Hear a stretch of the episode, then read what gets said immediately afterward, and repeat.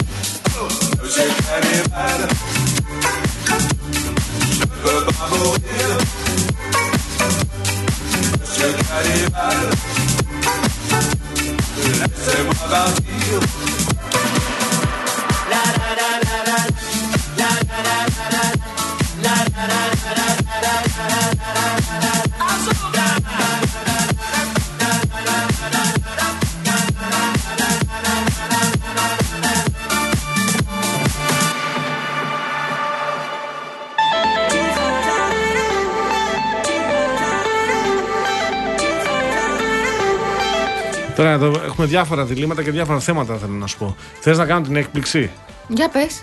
Γιατί λέει, το διάβασα, το διάβασα σήμερα κάπου στο διαδίκτυο, η γενιά Z. Ναι, Gen Z. Ναι, γεννά πιο γρήγορα από ότι οι Millennials. Γιατί; Δείχνουν πάνω από 30 λέει. Γιατί δείχνουν; Ξέρω, Τι λέτε, Μωρέ; Εγώ δεν καταλαβαίνω τίποτα από αυτά. Ποιοι είναι οι Z; Millennial είμαι εγώ. Και οι Z ποιοι είναι; Τα μικρά. Και εγώ με το Λάσκαρα γνωστό τι είμαστε, οι Highlanders. There can be only one. 9 λεπτά μετά τις 5. Καλησπέρα σας. Gen Z είναι τα παιδάκια που έχουν γεννηθεί από το 97 ναι. ως το 2012. Υπάρχουν αυτές οι ηλικίες. Ε, ε. Βεβαίως. Και τα παιδιά, τα παιδιά αυτά δηλαδή τώρα είναι στην παραγωγή. Σιγά μην είναι. Αυτά τα 97. 97. Millennials είναι αυτοί που έχουν γεννηθεί από το 81 ως το 96. Λοιπόν, κάτσε να τα πάρουμε από την αρχή. Ναι. 12 μέχρι 27 είναι Gen Z. Ωραία. Ναι. Σαν βιταμίνη ακούγονται αυτά. Γι' αυτό είμαι εγώ εδώ.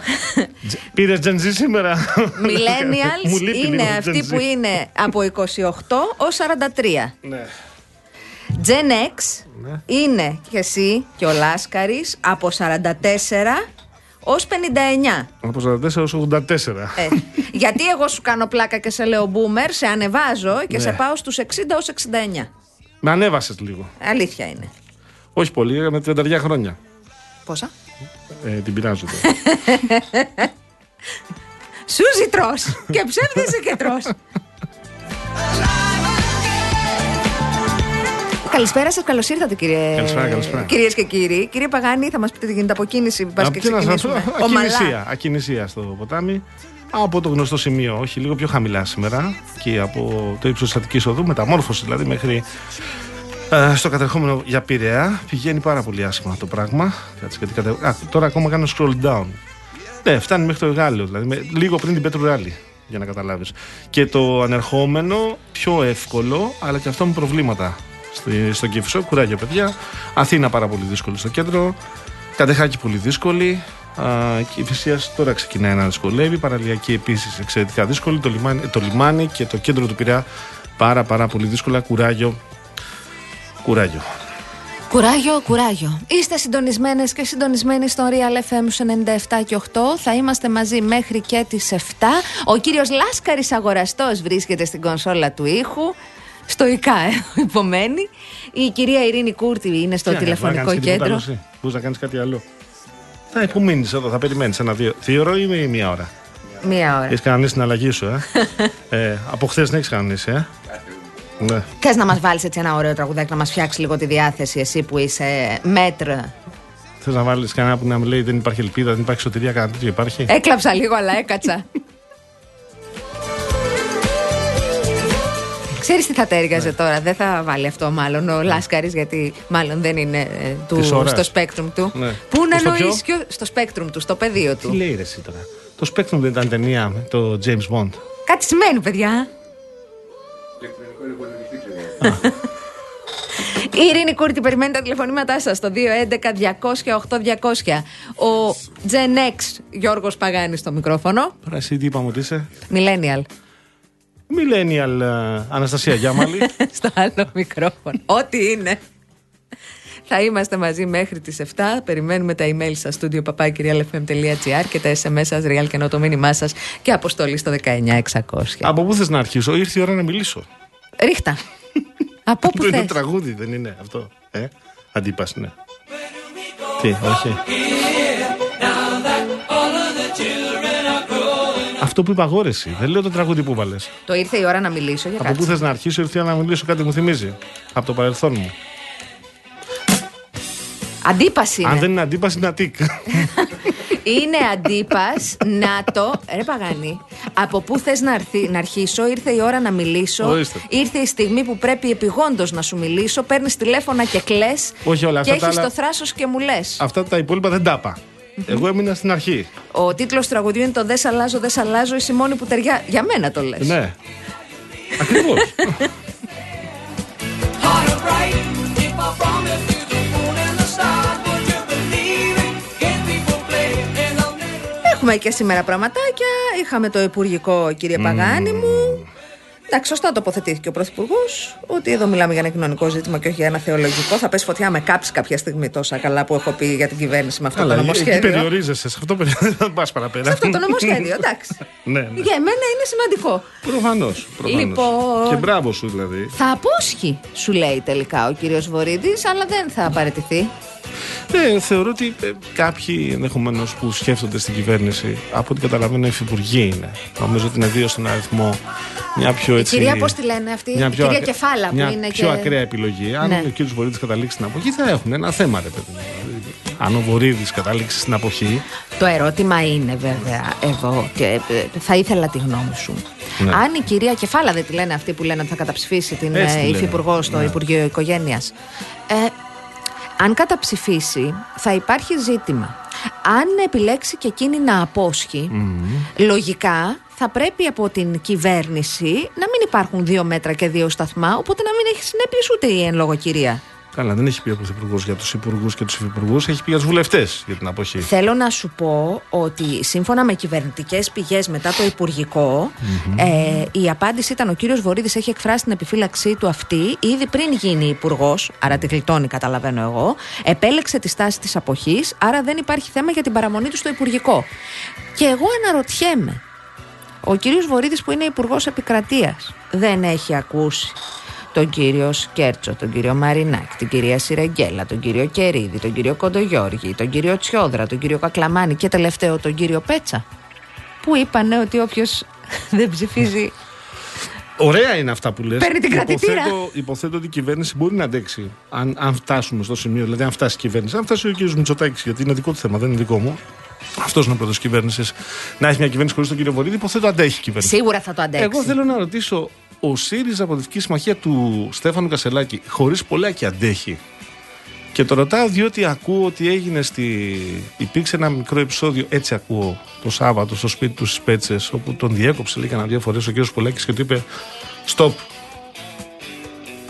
Τώρα θα μου πεις, Εικάζω πως ο κύριος Πολάκης δεν θα διακόπτει ούτε τον κύριο Τσίπρα. Άρα δεν πρέπει να διακόπτει ούτε τον κύριο Κασαλάκη. Φαντάζομαι, ξέρω ναι. εγώ. Το ένα είναι αυτό. Το άλλο επίσης, επειδή έστελναν. Από κάτι εκεί και φίλοι από πέρα χθες- πήραν αποστάσεις. Συγγνώμη που Ναι, σε παρακαλώ, διακόπτω για να παρακαλώ. Ναι. το λύσουμε αυτό το θεματάκι.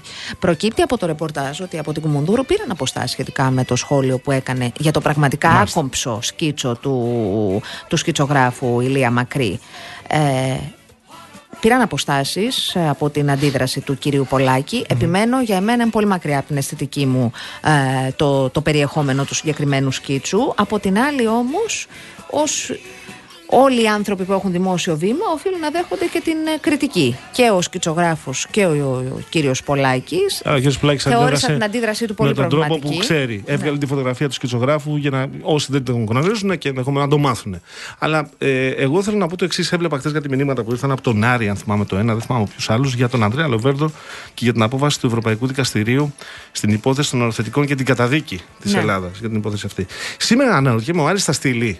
Θα στείλει ο Άρης και δύο-τρει άλλοι που στέλνουν έτσι που μας αγαπάνε πάρα πολύ. ε, για την ε, α- απόφαση που έχει λάβει το Ευρωπαϊκό Δικαστήριο για την ε, συμπεριφορά του τότε αναπληρωτή Υπουργού Υγείας Παύλου Πολάκη. Το ανήρτησε αυτό και ο κύριος Ναι, εγώ να- Γεωργιάδης. περιμένω, θα στείλουν σήμερα. Ε, σε ό,τι αφορά. Άρη μου, εγώ σε περιμένω να στείλεις το μήνυμα. Για στείλ το. Πάντως, σε ό,τι αφορά το ζήτημα των οροθετικών και την υπόθεση εκείνη του 2012, που και οι δύο δημοσιογραφούσαμε τότε, εμένα και τότε η υπόθεση αυτή με είχε σοκάρει. Ε, Ιδίως το, το πρόσχημα για να προστατευτούν, υποτίθεται, οι οικογένειες. Αν ήθελαν να προστατεύσουν τις οικογένειες, σας έβγαζαν τους πελάτες των ε, παρανόμως εκδιδόμενων. Εγώ δεν θα γυναικών. διαφωνήσω μαζί σου. Δεν διαφωνώ καθόλου μαζί σου. Κάποιες από αυτές τις γυναίκες δεν το άντεξαν και ε, ε, ε, τελείωσε η ζωή τους πολύ πιο βία και πολύ πιο απότομα από ό,τι θα τελείωνε υπό άλλες συνθήκες. Πολύ καλά κάνει και έρχεται αυτή η καμπάνα και πολύ καλά θα κάνουμε όλες τις καμπάνες, για να έρθω και σε αυτό που λες, να τις ακούμε και να μην τις περνάμε έτσι. Βεβαίως. Είτε αφορά το προσφυγικό, είτε αφορά προβληματικές πρακτικές της ελληνικής πολιτείας. Αντιστοίχως όμως καταδικάστηκε η Ελλάδα και θα πληρώσουμε όλοι εμείς ενώ αν δεν πληρώσει ο κ. Πολάκη στα 14.000 ευρώ, ε, όπως αναφέρεται από την ε, σχετική απόφαση ε, για τον τότε αναπληρωτή, ε, για τον τρόπο με τον οποίο συμπεριφέρθηκε σε δύο συγκεκριμένους, στον κύριο Πουλή και στη σύζυγό του. Ε, και αυτό λοιπόν είναι, αξίζει τις, ε, τις προσοχές μας και το λέω διότι περιμένω πώς και πώς τα μηνύματά σας να τα συζητήσουμε. Εγώ σε αυτά δεν έχω δύο μέτρα και δύο σταθμά. Καλά Ε, κάνεις, γιατί εδώ βλέπω, να σου πω, ένα παιχνίδι που παίζουν και διάφοροι συνάδελφοι που στέλνουν και σε εμάς μηνύματα, βεβαίως και καλυμμένοι και σε παραλλαγή. Δημοσιογραφία είναι αυτό που σε συμφέρει. Όχι, παλικάρια μου. Όχι, λεβέντες μου. Δημοσιογραφία και ενημέρωση είναι αυτό που έρχεται από τις πηγές από παντού. Ή θα λέμε όλη την αλήθεια, ή αν θέλετε εσείς να μην τη λέτε καθόλου. Να μην διεκδικείτε τη μισή πάντως που σας συμφέρει. Το λέω αυτό για να το έχουμε στο μυαλό μας. Το... Γιατί βλέπετε η ζωή πώς τα φέρνει, ε; Τα φέρνει η ζωή.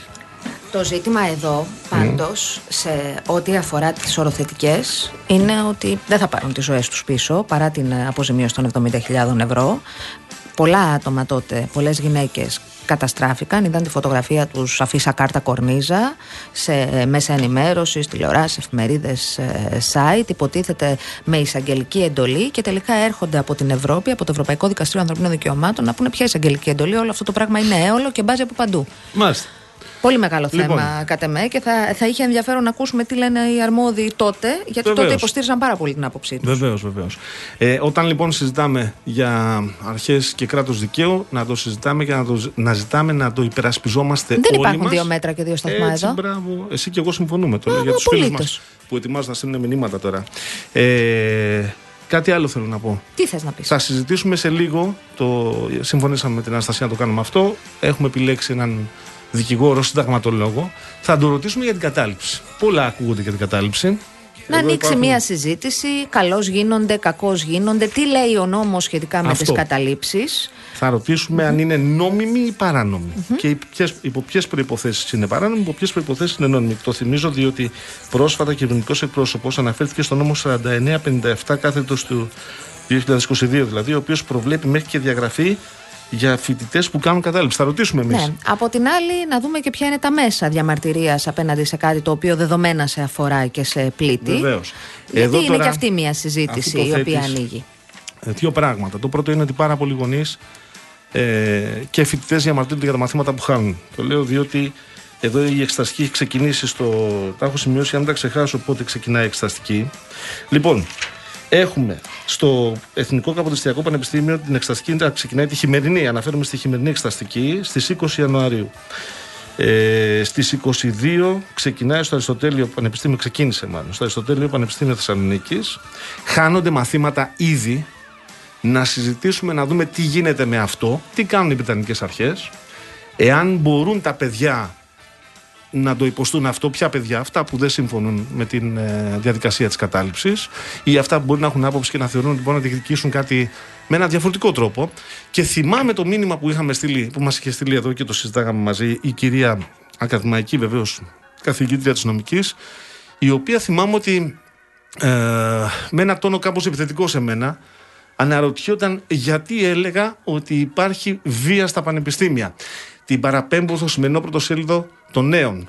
Το ερώτημα σχετικά Την με παραπέμπω την... στο σημερινό πρωτοσέλιδο των νέων Το οποίο από τι λέει; Φοιτητής δέχτηκε επίθεση από κουκλοφόρου μέσα στην Πολυτεχνιούπολη την περασμένη Τρίτη.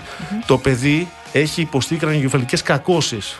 Το παιδί προφανώς αυτό ήταν υπέρ της κατάληψης, ε; Πάντω Γι' αυτό μέσα το στην επισκέφθηκαν. Το Πολυτεχνιούπολη πριν δύο επισκέφθηκαν οι κουκουλοφόροι. εβδομάδες, άλλο παιδί έκανε ράματα από γκλομπιά αστυνομικού. Ναι, ναι. Λοιπόν, το παιδί που έκανε ράματα από γλουπιά του αστυνομικού κα, κακώς τραυματίστηκε. Κακώς ο αστυνομικός του έκανε ράματα. Αλλά στη μία περίπτωση έχουμε ε, κάποιον φοιτητή ο οποίος τραυματίζεται, νομίζω, στα πλαίσια της κατάληψης του. Πολύ κακός και ε, εκεί του γραφείου ούτως της- ή άλλω. του, του, του, του Πρίτανη, της, Πριτα- των Βρυτανικών Αρχών. Στην άλλη περίπτωση έχουμε ένα φοιτητή ο οποίος τόλμησε να πει ότι είναι κατά των καταλήψεων. Γιώργο, με και τον άσυλο. επισκέφτηκαν κουκουλοφόροι, επαναλαμβάνω, το λέει για την κυρία που έγραφε εδώ, ότι κακώς εγώ λέω ότι στα πανεπιστήμια Με υπάρχει άσυλο βία. ή χωρίς Προχτές. άσυλο, που το δεν υπάρχει σκοτώσανε στο τώρα ξύλο το παιδί. άσυλο. Και το βγάλανε οι συμφοιτητές του, παρακαλώντα κουκουλοφόρου να τα αφήσουν ανέστητο. Με άσυλο ή χωρίς άσυλο, Ναι. δηλαδή και πριν και τώρα που δεν υπάρχει, οι κακουργηματικές πράξεις διώκονται αυτεπάγγελτα. Μπράβο.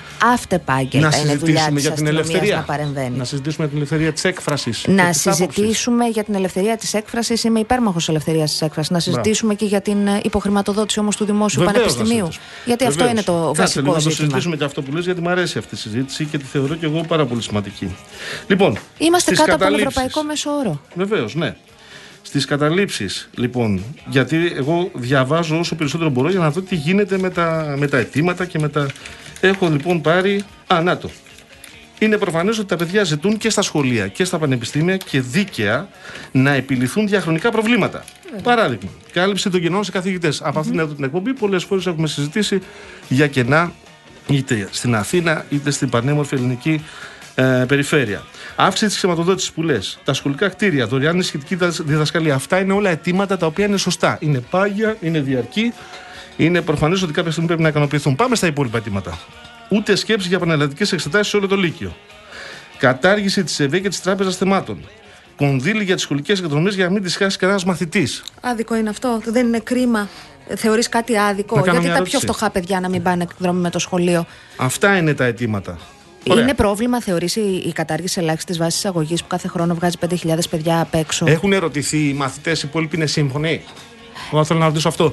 Γιατί για την ερχόμαστε κατάληψη. εδώ- Γίνεται γενική συνέλευση. Δεν ε, Πάμε πάει στη ο Γενική πρόεδρος Συνέλευση. και λέει αποφασίζω και διατάζω. Αυτά Πάμε γίνονται στη σε, Γενική στα Συνέλευση. καθεστώτα. Να πάμε στη Γενική Συνέλευση, να συζητήσουμε για τη Γενική Συνέλευση. Το πώς συμμετέχουν, θα μου πεις. Α συμμετέχουν περισσότεροι. Δικαίωμά τους είναι αναφέρετο. Δεν γίνονται σημαίνει μαθήματα δικαίωμά εκείνη τους την είναι; ώρα. Να συμμετέχουν για ποιο πράγμα, για την κατάληψη; Είναι για να συζητηθεί το αν να θα γίνει συζητηθεί αν κατάληψη θα γίνει ή όχι. κατάληψη ή όχι. Να ρωτήσουμε έναν συνταγματολόγο αν είναι έκνομη ή όχι κατάληψη. Να ρωτήσουμε όσους ακριβώς- θες. Δεν γιατί θα εδώ αλλάξει η πραγματικότητα Έχουμε όμως. ένα κλάσμα του α, πληθυσμού των μαθητών ή των φοιτητών. Κλάσμα είναι αυτό. Το οποίο συνέρχεται σε συνέλευση. Κανείς δεν εξετάζει εάν υπάρχει νομοποίηση ή όχι και αποφασίζουμε την κατάληψη. Να ρωτήσουμε και κανένα συνταγματολόγο, κανένα νομικό. Είναι έκνομη ή είναι νόμιμη η ενέργεια κατάληψης και υπό ποιες προποθέσει. το, το ζήτημα το οποίο σωστά βάζεις ε, είναι ένα ζήτημα του τι συμβαίνει και τι ισχύει αυτή τη στιγμή στα σχολεία και στα πανεπιστήμια. Και στα σχολεία και στα πανεπιστήμια, καταρχήν, εγώ είμαι απολύτως σύμφωνη με την κάλυψη των εκδρομών για τα παιδιά που δεν έχουν χρήματα. Ε, Είμαι αναφανδόν ε, μέσα σε αυτό. Ε, είναι κρίμα και φοβερά άδικο κάποια παιδιά, επειδή οι γονείς τους δεν έχουν τη δυνατότητα να αποκλείονται. Σε ό,τι αφορά την ελάχιστη βάση εισαγωγής, δεν είναι καινούριο ότι τα παιδιά είναι απέναντι στην Είναι όλα ελάχιστη τα βάση παιδιά; εισαγωγής. Όλα τα παιδιά. Είναι τα παιδιά τα οποία εκφράζονται. παιδιά Θες να που τα πάνε ρωτάμε εκεί. ένα-ένα, να γίνει Όχι, μια εγώ δεν ξέρω, δημοσκόπηση; είναι 5-10 αυτοί, είναι 4.000 ας πούμε που μαζεύονται. Έχει καταγγελθεί κάποια, κάποια Ποιος να γενική καταγγείλει; συνέλευση σε Όταν σχολείο ω βουτάνε εκνομή; Κουκουλοφόροι και σε πλακούνε στο ξύλο. Γιώργο, πια- μέσα στο πιάνεις- πανεπιστήμιο. Όχι, πιάνεις πιάνω- ένα Μισό λεπτό. γεγονός το οποίο είναι καταδικαστέο πιάνω. και το φοράς οριζόντια. Πιάνω Δεν την γίνεται υποκρισία. έτσι. Η υποκρισία του ελευθερία έκφρασης, ελευθερία σκέψης στο πανεπιστήμιο αυτή τη στιγμή εμένα με πνιγει Δεν είναι ελεύθερη. Τα παιδιά δεν είναι ελεύθερα να εκφραστούν, διότι ξέρουν ότι αν κάποιος ή κάποια έχει το θάρρος και μπράβο στα παιδιά τα οποία διαφοροποιούνται και ανεβούν στο βήμα να μιλήσουν, και από κάτω είναι μια ομάδα η οποία αποδοκιμάζει και που δεν θα σταματήσει ο φοιτητής φοιτήτρια, κατά πάσα πιθανότητα μέχρι να τελειώσει απ' έξω θα τον περιμένουν κάτι λεβέντες με κουκούλες που θα τον κάνουν, θα τον ζακίσουν στο ξύλο. Αυτό δεν είναι ελευθερία. Ένα. Δύο. Οι καθηγητές. Να κάνω μια ερώτηση. Γιατί ακούω τους καθηγητές όπως η κυρία που είχε στείλει το μήνυμα ότι δεν υπάρχει βία στα πανεπιστήμια. Ε, να ρωτήσω κάτι. Ακούω να μου πούν αν, αν ισχυει ότι κάποιοι καθηγητές ακαδημαϊκοί παίρνουν εκπαιδευτικές άδειες, λέει, 6 μηνών από τις έδρες τους και πηγαίνουν στην Κύπρο και διδάσκουν σε ιδιωτικά πανεπιστήμια. Ισχύει αυτό; Υπάρχει απαγόρευση σχετική, δεν το γνωρίζω. Όχι, σε λέω ρωτάω. ισχύει, γιατί α, α, έτσι κι εγώ, σαν ακαδημαϊκός, αν έπαιρνα την άδειά μου 6 μήνες από το Εθνικό Καποδιστριακό Πανεπιστήμιο Αθηνά, υποθέσουμε ότι εκεί δίδασκα, Ναι. και πήγαινα στην Κύπρο, ε, για να βγάλω λίγα παραπάνω λεφτά, δεν θα με χαλάει το σύστημα, γιατί θα πρέπει να αλλάξει. Είναι προφανές ότι θα Ε, με ζητούσα την να ίδια παραμείνει. λογική, αυτό το οποίο λες θα έπρεπε να είναι υπέρ της ίδρυση μικρακικών πανεπιστήμιων, να μην μπαίνουν και στο αεροπλάνο οι άνθρωποι, να διδάσκουν Λοιπόν. μια χαρά και στο ΕΚΠΑ και στο Εμένα University με of ε, πνίγει Κατοραχούλα. Η υποκρισία.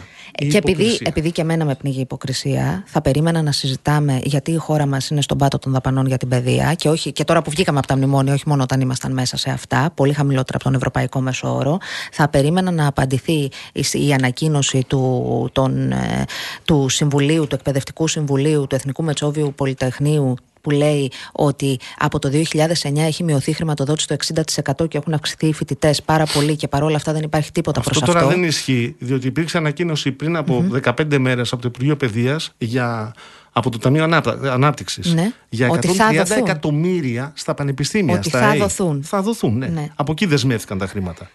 130 Ας εκατομμύρια. δοθούν πρώτα και μετά το ωραία. συζητάμε. λέω ότι τώρα αυτό δεν ισχύει. Γιατί το Ταμείο Αλλά Ανάκαμψη είναι λίγο σχετικό δεν το είναι τελικά ότι τα που πάνε τα πανεπιστήμια και τα χρήματα και σχολεία πότε. βρίσκονταν στην κορυφή της χρηματοδότησης και ξαφνικά εδώ Μα και μερικά χρόνια. Γιώργο, μου εγώ σου είπα από το βρίσκονται στη- 2009 είναι, βαίνει σταθερά μειούμενη Λοιπόν, να η λυθούν αυτά χρηματοδότηση. προφανώς, να και λυθούν τα αυτά. τελευταία χρόνια που έχει αυξηθεί πάλι είναι πολύ μακριά από τον ευρωπαϊκό μέσο Και όρο. επειδή το θέμα το, για τα μη κρατικά πανεπιστήμια το σηκώνει η αριστερά, εγώ να ρωτήσω, ο αρχηγός της αριστεράς Ποιος είναι ο τελείωσε. αρχηγός της αριστεράς; Ο, ο επικεφαλής του ΣΥΡΙΖΑ από τη Δυτική Ναι. Συμμαχία. Τελείωσε Δεν είναι ο αρχηγός δημόσια της αριστεράς. πανεπιστήμια. Ο πρόεδρος. Τελείωσε δημόσιο πανεπιστήμιο; Ε, τα πανεπιστήμια στην Αμερική έχουν άλλο καθεστώς από ό,τι έχουν στην Ελλάδα. Το γνωρίζεις Ναι, αυτό. ναι, είναι, εικάζω. τελείωσε, λέω, τελείωσε κρατικό ή μη κρατικό πανεπιστήμιο; Τελείωσε μη κερδοσκοπικό. ο πρόεδρος του ΣΥΡΙΖΑ, Τελείωσε παιδί μου. μη κρατικό, μη κερδοσκοπικό.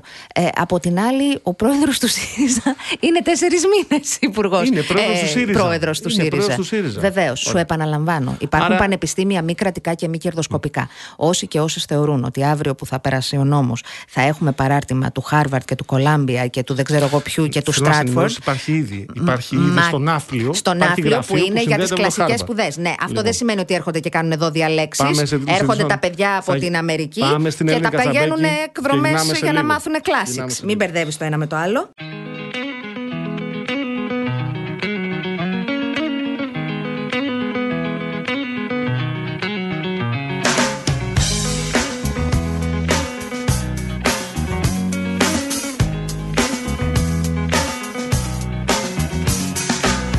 To decide that the things that I tried were in my life just to get high on. When I sit alone, come get a little known, but I need more than myself this time. Step from the road to the sea to the sky, and I do believe that we rely on. When I lay it on, come get to play it on, all my life to sacrifice. Hey, oh, listen what I say,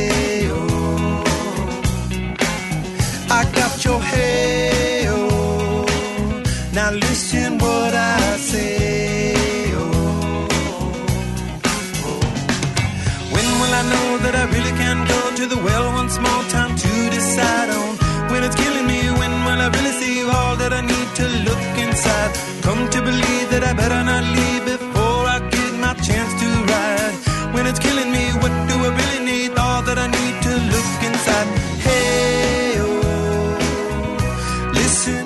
Επιστρέψαμε και ήρθε η ώρα να συνεχίσουμε τη συζήτηση που εκινήσαμε νωρίτερα. Να υποδεχθούμε τον συνταγματολόγο, τον κύριο Κώστα Μποτόπουλο, για να συζητήσουμε ακριβώς αυτό. Σε πάρα πολλά πανεπιστήμια, σε πάρα πολλά σχολεία έχουν ήδη ξεκινήσει καταλήψεις. Έχουμε συζητήσει πολλές φορές με τον Γιώργο αν είναι δίκαιο το αίτημα, αν μπορεί να γίνεται κατάληψη ή όχι.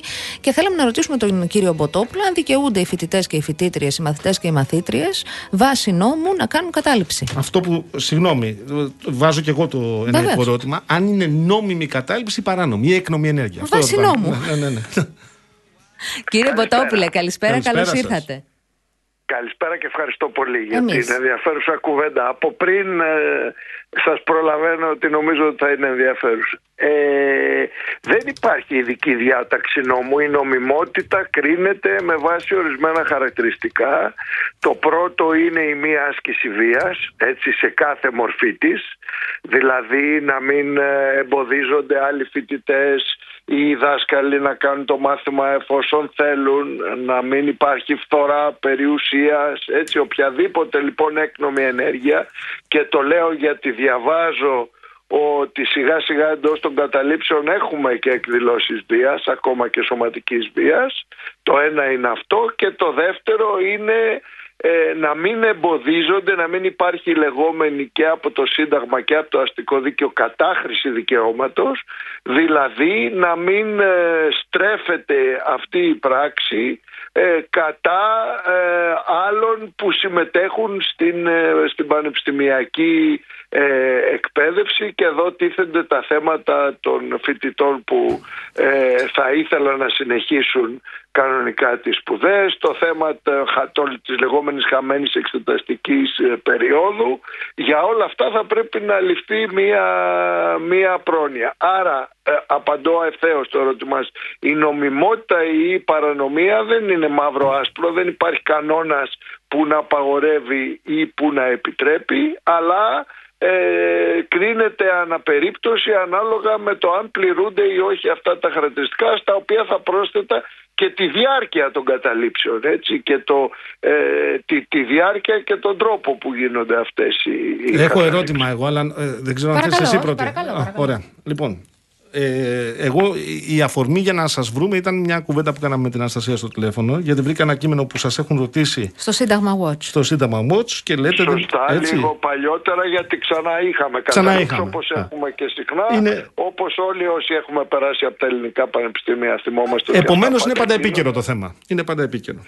Λοιπόν, όπου εσείς εδώ σημειώνεται δεν υπάρχει νομοθετική, όπως μας είπατε, νομοθετική ή άλλη πρόβλεψη που να επιτρέπει την κατάληψη εκπαιδευτικών ιδρυμάτων, ούτε όμως ρητή απαγόρευση της συγκεκριμένης δραστηριότητας. Και βάζετε τις προποθέσει από κάτω, λέτε δηλαδή. που είπαμε αυτό που περίπου και είπατε, τώρα, έτσι. την έννοια της καταχρηστικής άσκησης δικαιώματος, λέτε το ένα, τη φθορά εφόσον υπάρχει δημόσιας ιδίως περιουσίας και λέτε και, Και την τη βία. ε, έννοια της καταχρηστικής, συγγνώμη, α, την ενδεχόμενη άσκηση βίας.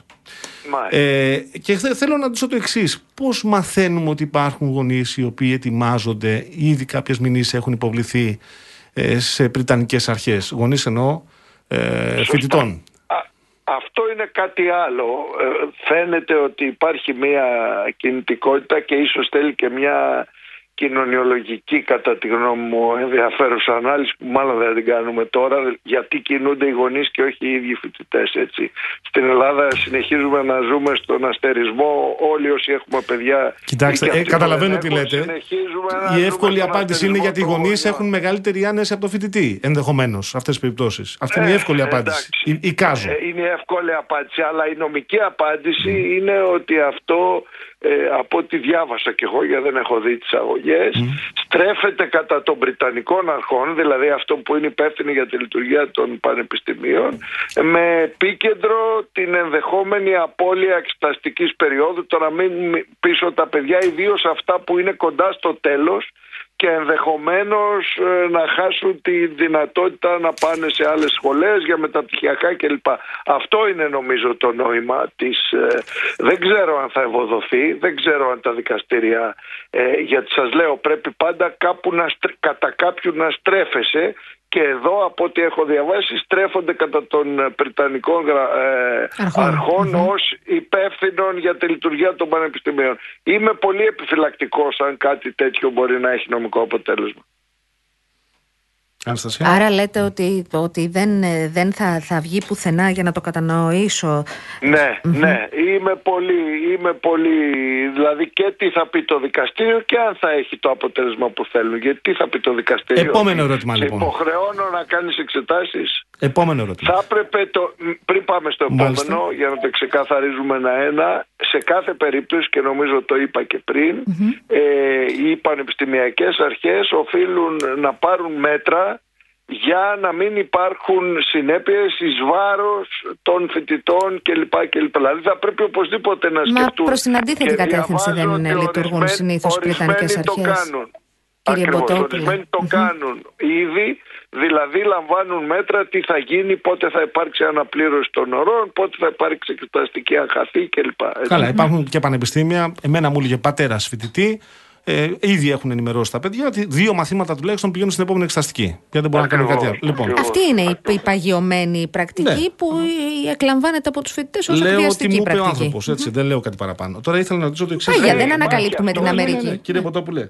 Αυτός είναι Ναι. πραγματικ- πραγματικό δεδομένο, είναι μάλλον δεδομένος της πραγματικής ζωής ότι όταν υπάρχουν τέτοιες ενέργειες οι οποίες ξαναλέω και αυτός είναι κρίσιμος παράγοντας διαρκούν και πολύ και γιατί διαρκούν πολύ επίσης επειδή και η κυβέρνηση δεν παρουσιάζει, δεν εμφανίζει, σταμάτησε την πρωτοβουλία της, πέταξε την, ε, τη γενική αρχή ότι θα πάω με τον τρόπο που θα πάει, δεν ξέρω αν θα συζητήσουμε και επί της ουσίας. Για το άρθρο αλλά, 16 ε, αυτό είναι καθ' αυτό. συ- Ναι, γιατί είναι σημαντικό αγαπητοί φίλοι και όσοι μας ακούν ότι αυτή τη φορά τουλάχιστον αυτές οι κινητοποιήσεις γίνονται για ένα καθαρά πανεπιστημιακό θέμα. Δηλαδή δεν καταλαμβάνουν όπως γινόταν και γίνεται ακόμα ε, επειδή διαμαρτύρονται για την Παλαιστίνη για παράδειγμα που και αυτό είναι σημαντικό αλλά δεν είναι πανεπιστημιακό. Ναι. Εδώ αφορά την ίδια τη λειτουργία των πανεπιστημίων. Πριν Έτσι. περάσουμε, γιατί εγώ νομίζω και η Αναστασία και εγώ θέλουμε να σα ακούσουμε για το άρθρο 16, θέλω να υποβάλω ένα κα- ακόμα ένα ερώτημα. Πριν από 10 μέρες, ο κυβερνητικός Παρακαλώ. εκπρόσωπος, ο κ. Μαρινάκης,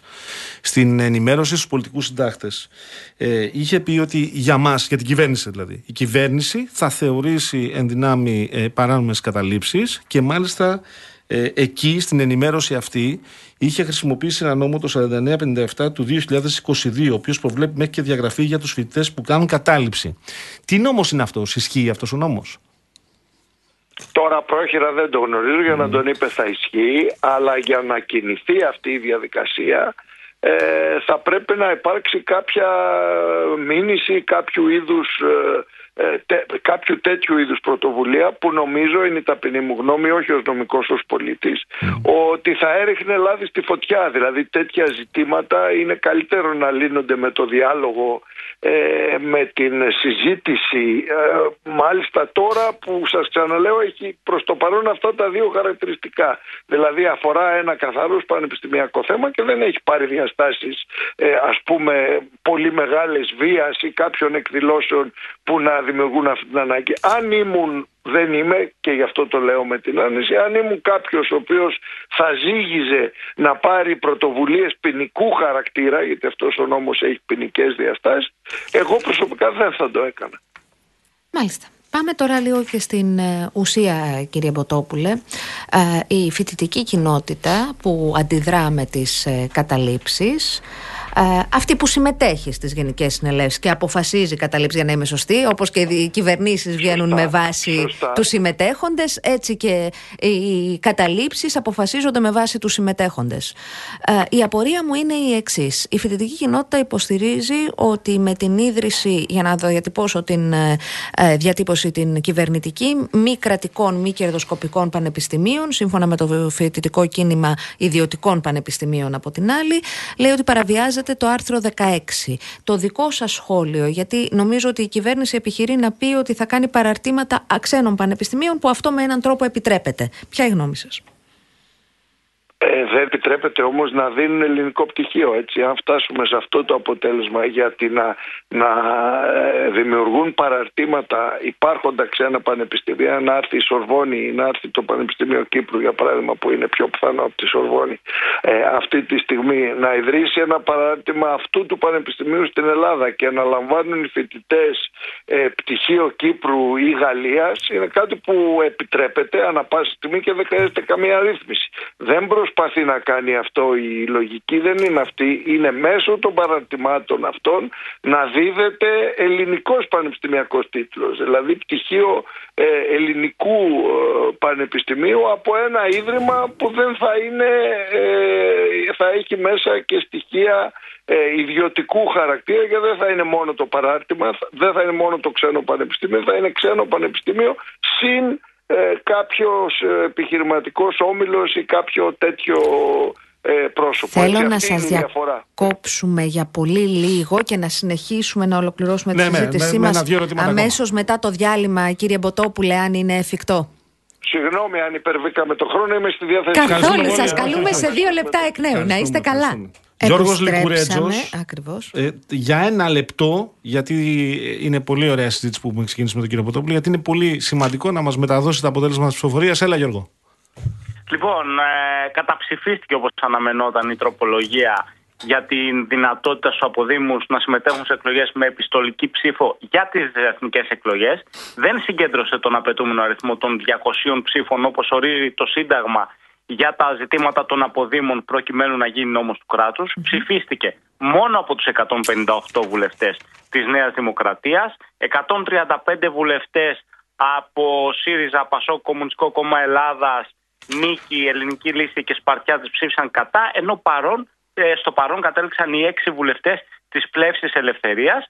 Πρέπει να σας πω ότι αυτό ακριβώς ήταν και το αποτέλεσμα επί της αρχής του νομοσχεδίου. Να ξεκαθαρίσουμε, τελειώνουμε με την τροπολογία, δεν γίνεται νόμος του κράτους, μένουμε στην αναφορά της Υπουργού Εσωτερικών της κυρίας Κεραμέως στο κλείσιμο της συνεδρίασης ότι εμείς θα φέρνουμε και θα ξαναφέρνουμε την τροπολογία μέχρι να επιτευχθεί ο στόχος των 200 ψήφων.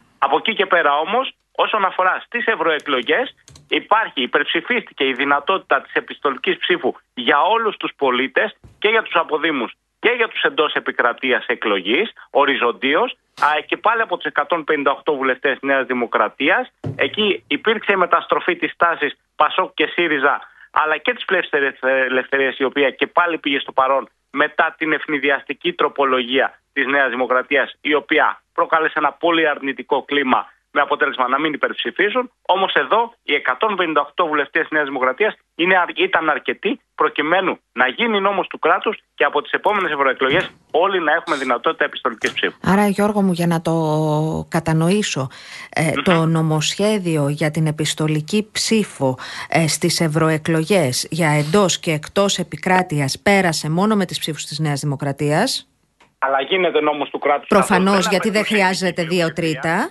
ακριβώς. Ακριβώς.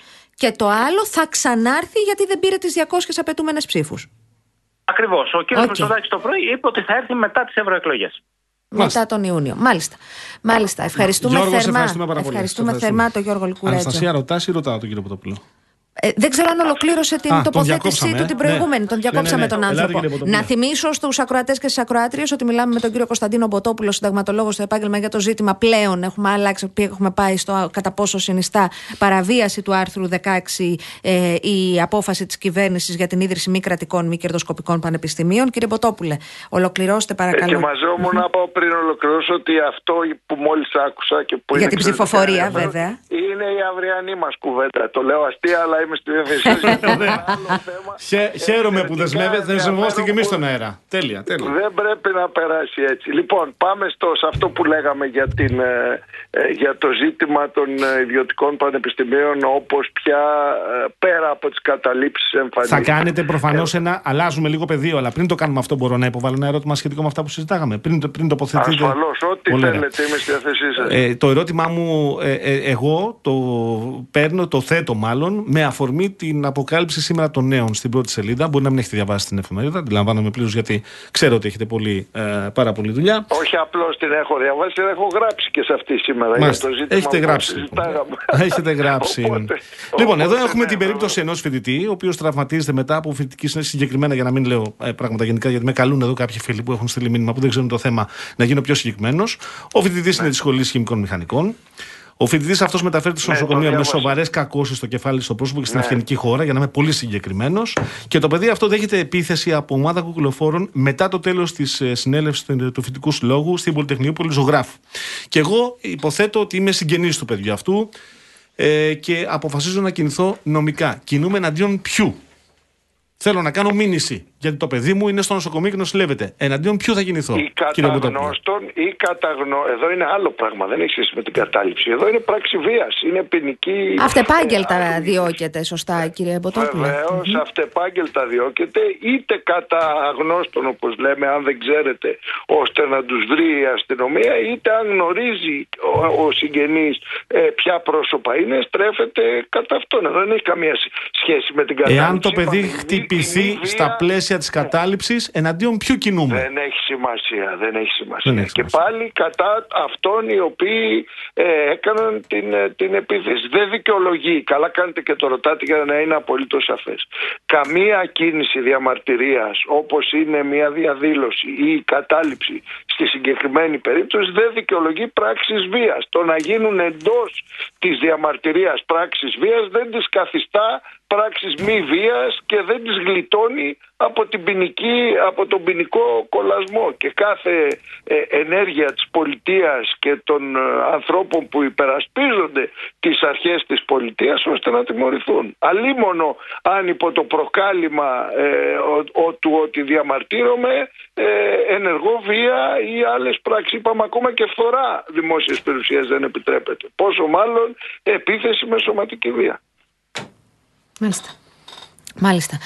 Κύριε Μποτόπουλε, ολοκληρώσαμε, κύριε Παγάνη μου. Ναι, ναι, ναι. ναι. Να σας ευχαριστήσουμε Όχι, θερμά, ήθελα, αφού νομίζω- σας έχουμε όμως να πάρουμε Να και πω ένα μια σχόλιο φράση, για να το πω ζήτημα μια της φράση, επιστολικής. γιατί το Ναι. αφήσαμε, Έμα. ναι. Ναι, ναι. Α, αφή- ας αφήσουμε την επιστολική γιατί μπλέκουμε πολλά. αν Εντάξει. επιτρέπετε, αν και εσείς δια- Ναι, γιατί τον διευθύνετε την διέκοψα. κουβέντα, Ήθελε να όχι κάνει εγώ. σχολείο και τον διέκοψα με Ναι, το ερώτημα. ε, Ε, γιατί- Έτσι, και να αυτά ρωτήσω. τραβάω, κύριε Μποτόπουλε. Δεν δεν δεν δεν βάζει γλώσσα μέσα μερικές Είναι, φορές. Το είναι δράμα. τα καλά και τα λιγότερο καλά όταν είναι δύο άνθρωποι. Είναι πολύ πιο ζωντανό, αλλά μετά υπάρχει και ποιος θα ρωτήσει τι. Ε, μία λέξη για να κλείσουμε Ναι, ναι. και να σας ευχαριστήσω. Ε, επειδή ρωτήσατε, δεν, δεν θέλω να καταχραστώ το χρόνο, ε, για το ζήτημα των ιδιωτικών πανεπιστημίων. Θα έλεγα πολύ σύντομα ότι αυτό κινείται σε δύο επίπεδα.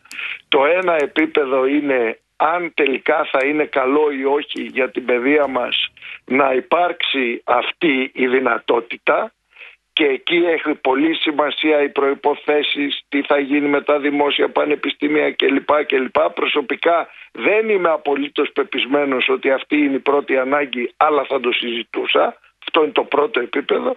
Και το δεύτερο επίπεδο και επ' αυτού γίνεται η τοποθέτηση των νομικών, αλλά δεν είμαι βέβαιος ότι επ' αυτού γίνεται και η αντίδραση των φοιτητών, είναι το καθαρά συνταγματικό. Αν δηλαδή με μία διάταξη του συντάγματος που λέει ρητά απαγορεύονται τα ιδιωτικά πανεπιστήμια και ο, ο μόνος νομικός τρόπος σύστασης πανεπιστημίων στην Ελλάδα είναι τα νομικά πρόσωπα δημοσίου δικαίου. Με αυτές λοιπόν τις δύο διατάξεις του συντάγματός μας, το άρθρο 16, μπορεί να γίνει αυτό το bypass, ας μου επιτραπεί η έκφραση, μέσω ερμηνείας και μέσω παραρτημάτων. Αυτή είναι μια άλλη κουβέντα, επί της οποίας έχω πάρει θέση ότι κατά τη γνώμη μου δεν μπορεί να γίνει αυτό.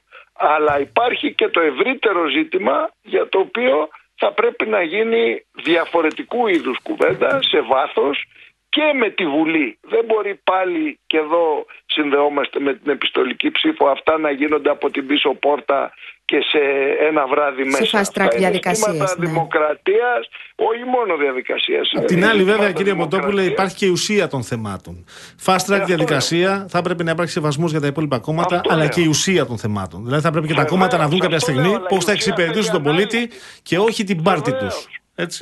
Είμαι μαζί σας. Αλλά η ουσία θέλει συζήτηση, θέλει ανάλυση. Ε, συμφωνώ, Δεν συμφωνώ, Μπορεί έχετε να δίκιο. περνάει με τροπολογία η ουσία, είτε Έχετε είναι δίκιο, πανεπιστήμια, έχετε δίκιο. είτε είναι η, η ψήφος στι εκλογέ. Πόσο μάλλον. Το Μάλιστα. μείζον με τροπολογία και το ελάσσον με νομοσχέδιο. Να ευχαριστήσουμε θερμά τον ε, κύριο Κωνσταντίνο Μποτόπουλο, συνταγματολόγο, να πάρω τον παγάνι να φύγουμε, να έρθει η κυρία Κατσαμπέκη να πει ειδήσεις. Και... Ναι. ε, Να πω κάτι, συγγνώμη. Ελίσσα, η ξέρεις, πρέπει να επιλογή φύγουμε, των μάνα μου. ανθρώπων εδώ, γιατί κάποιοι είσαστε μπερδεμένοι από τα κόμματά σας. Δεν επιλέγουμε ανθρώπους όταν ανάλογα με το τι θα πει, ε, ε, ε, αν θα με συμφέρει εμένα την Αναστασία. Εδώ εμείς επιλέγουμε ανθρώπους να τους ρωτήσουμε ειδικούς για τα θέματα. Κάποιοι εδώ λέτε, πω, πω πήγε σκουβά. Ναι, γιατί δεν σκεφτόμαστε, δεν Επίσης, σκεφτόμαστε ως παιδιά, κομματικά για στελέχη. την ιστορία, Καταλάβατε; ο κύριος Μποτόπουλος ήταν πρώτος του Παγάνη.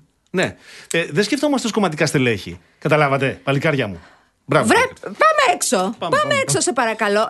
Ε, δελτίο και μετά ερχόμαστε. Θα πάμε ακρίβεια. Σας έχουμε ρευνούλα που τα λέει μαύρα.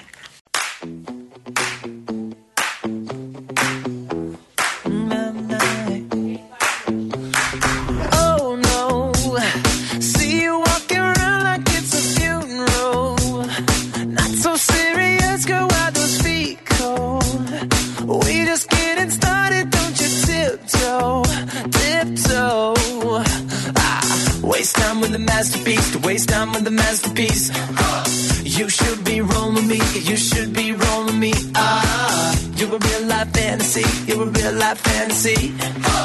But you're moving so carefully, let's start living dangerously. Talk to me,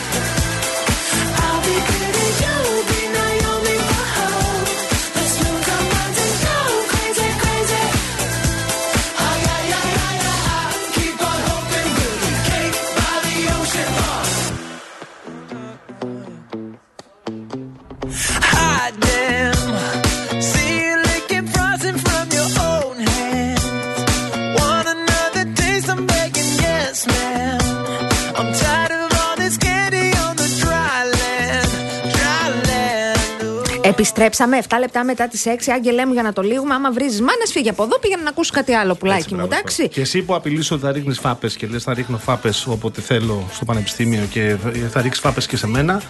Ε, ε, ωραία πορεύεσαι. Αυτά Ωραία. τα λύνει ο νόμος αυτεπάγγελτα. Ωραία Θέλω πρόταση. όμως να αλλάξουμε τελείως θέμα, κύριε Συγγνώμη, Παγάνη και μου. αν βάζει και είστε ένα εδώ πέρα σύμφωνος. θέμα. Λέει ότι με είδε να φοράω μπλέιζερ. Δουλεύω 7 ημέρες την εβδομάδα. Εντάξει, αδερφέ, για να μην παίρνω άδεια από σένα. Για το πώς θα ντυθώ. Συγγνώμη, τι πρόβλημα έχει με το Το λέω blazer? γιατί με είδε λέει να φοράω μπλέιζερ και άρα δεν δικαιούμαι εγώ να μιλάω. Δεν το ήξερα, ρε μεγάλε. Άσε που μου αρέσουν, γιατί όπως μου λες και με ένα boomer, είμαι boomer. Πάντα ήθελα να φορέσω ένα blazer, δεν είχα ποτέ στη ζωή μου. Αγόρασα ένα blazer. Συγγνώμη τώρα, αλήθεια συζητάμε τι θα φοράει ένας Όχι, τα άνθρωπος. βλέπω. Ό,τι εδώ, καλά, γουστάρει εδώ, θα φοράει. Το τι γράφουν και το. Παιδιά, να αντέξετε λίγο στο διάλογο, δεν πειράζει. Ε, παιδιά, γενικά, ό,τι γουστάρει φοράει ο Κουβεντούλα. καθένας και κάθε μία. Άμα γουστάρει να βγει με παγέτα, θα την αγοράσω εγώ γιατί θα χαρώ να το δω. Λοιπόν, πάμε παρακάτω. Πάμε παρακάτω. Πάμε να αλλάξουμε τελείως θέμα.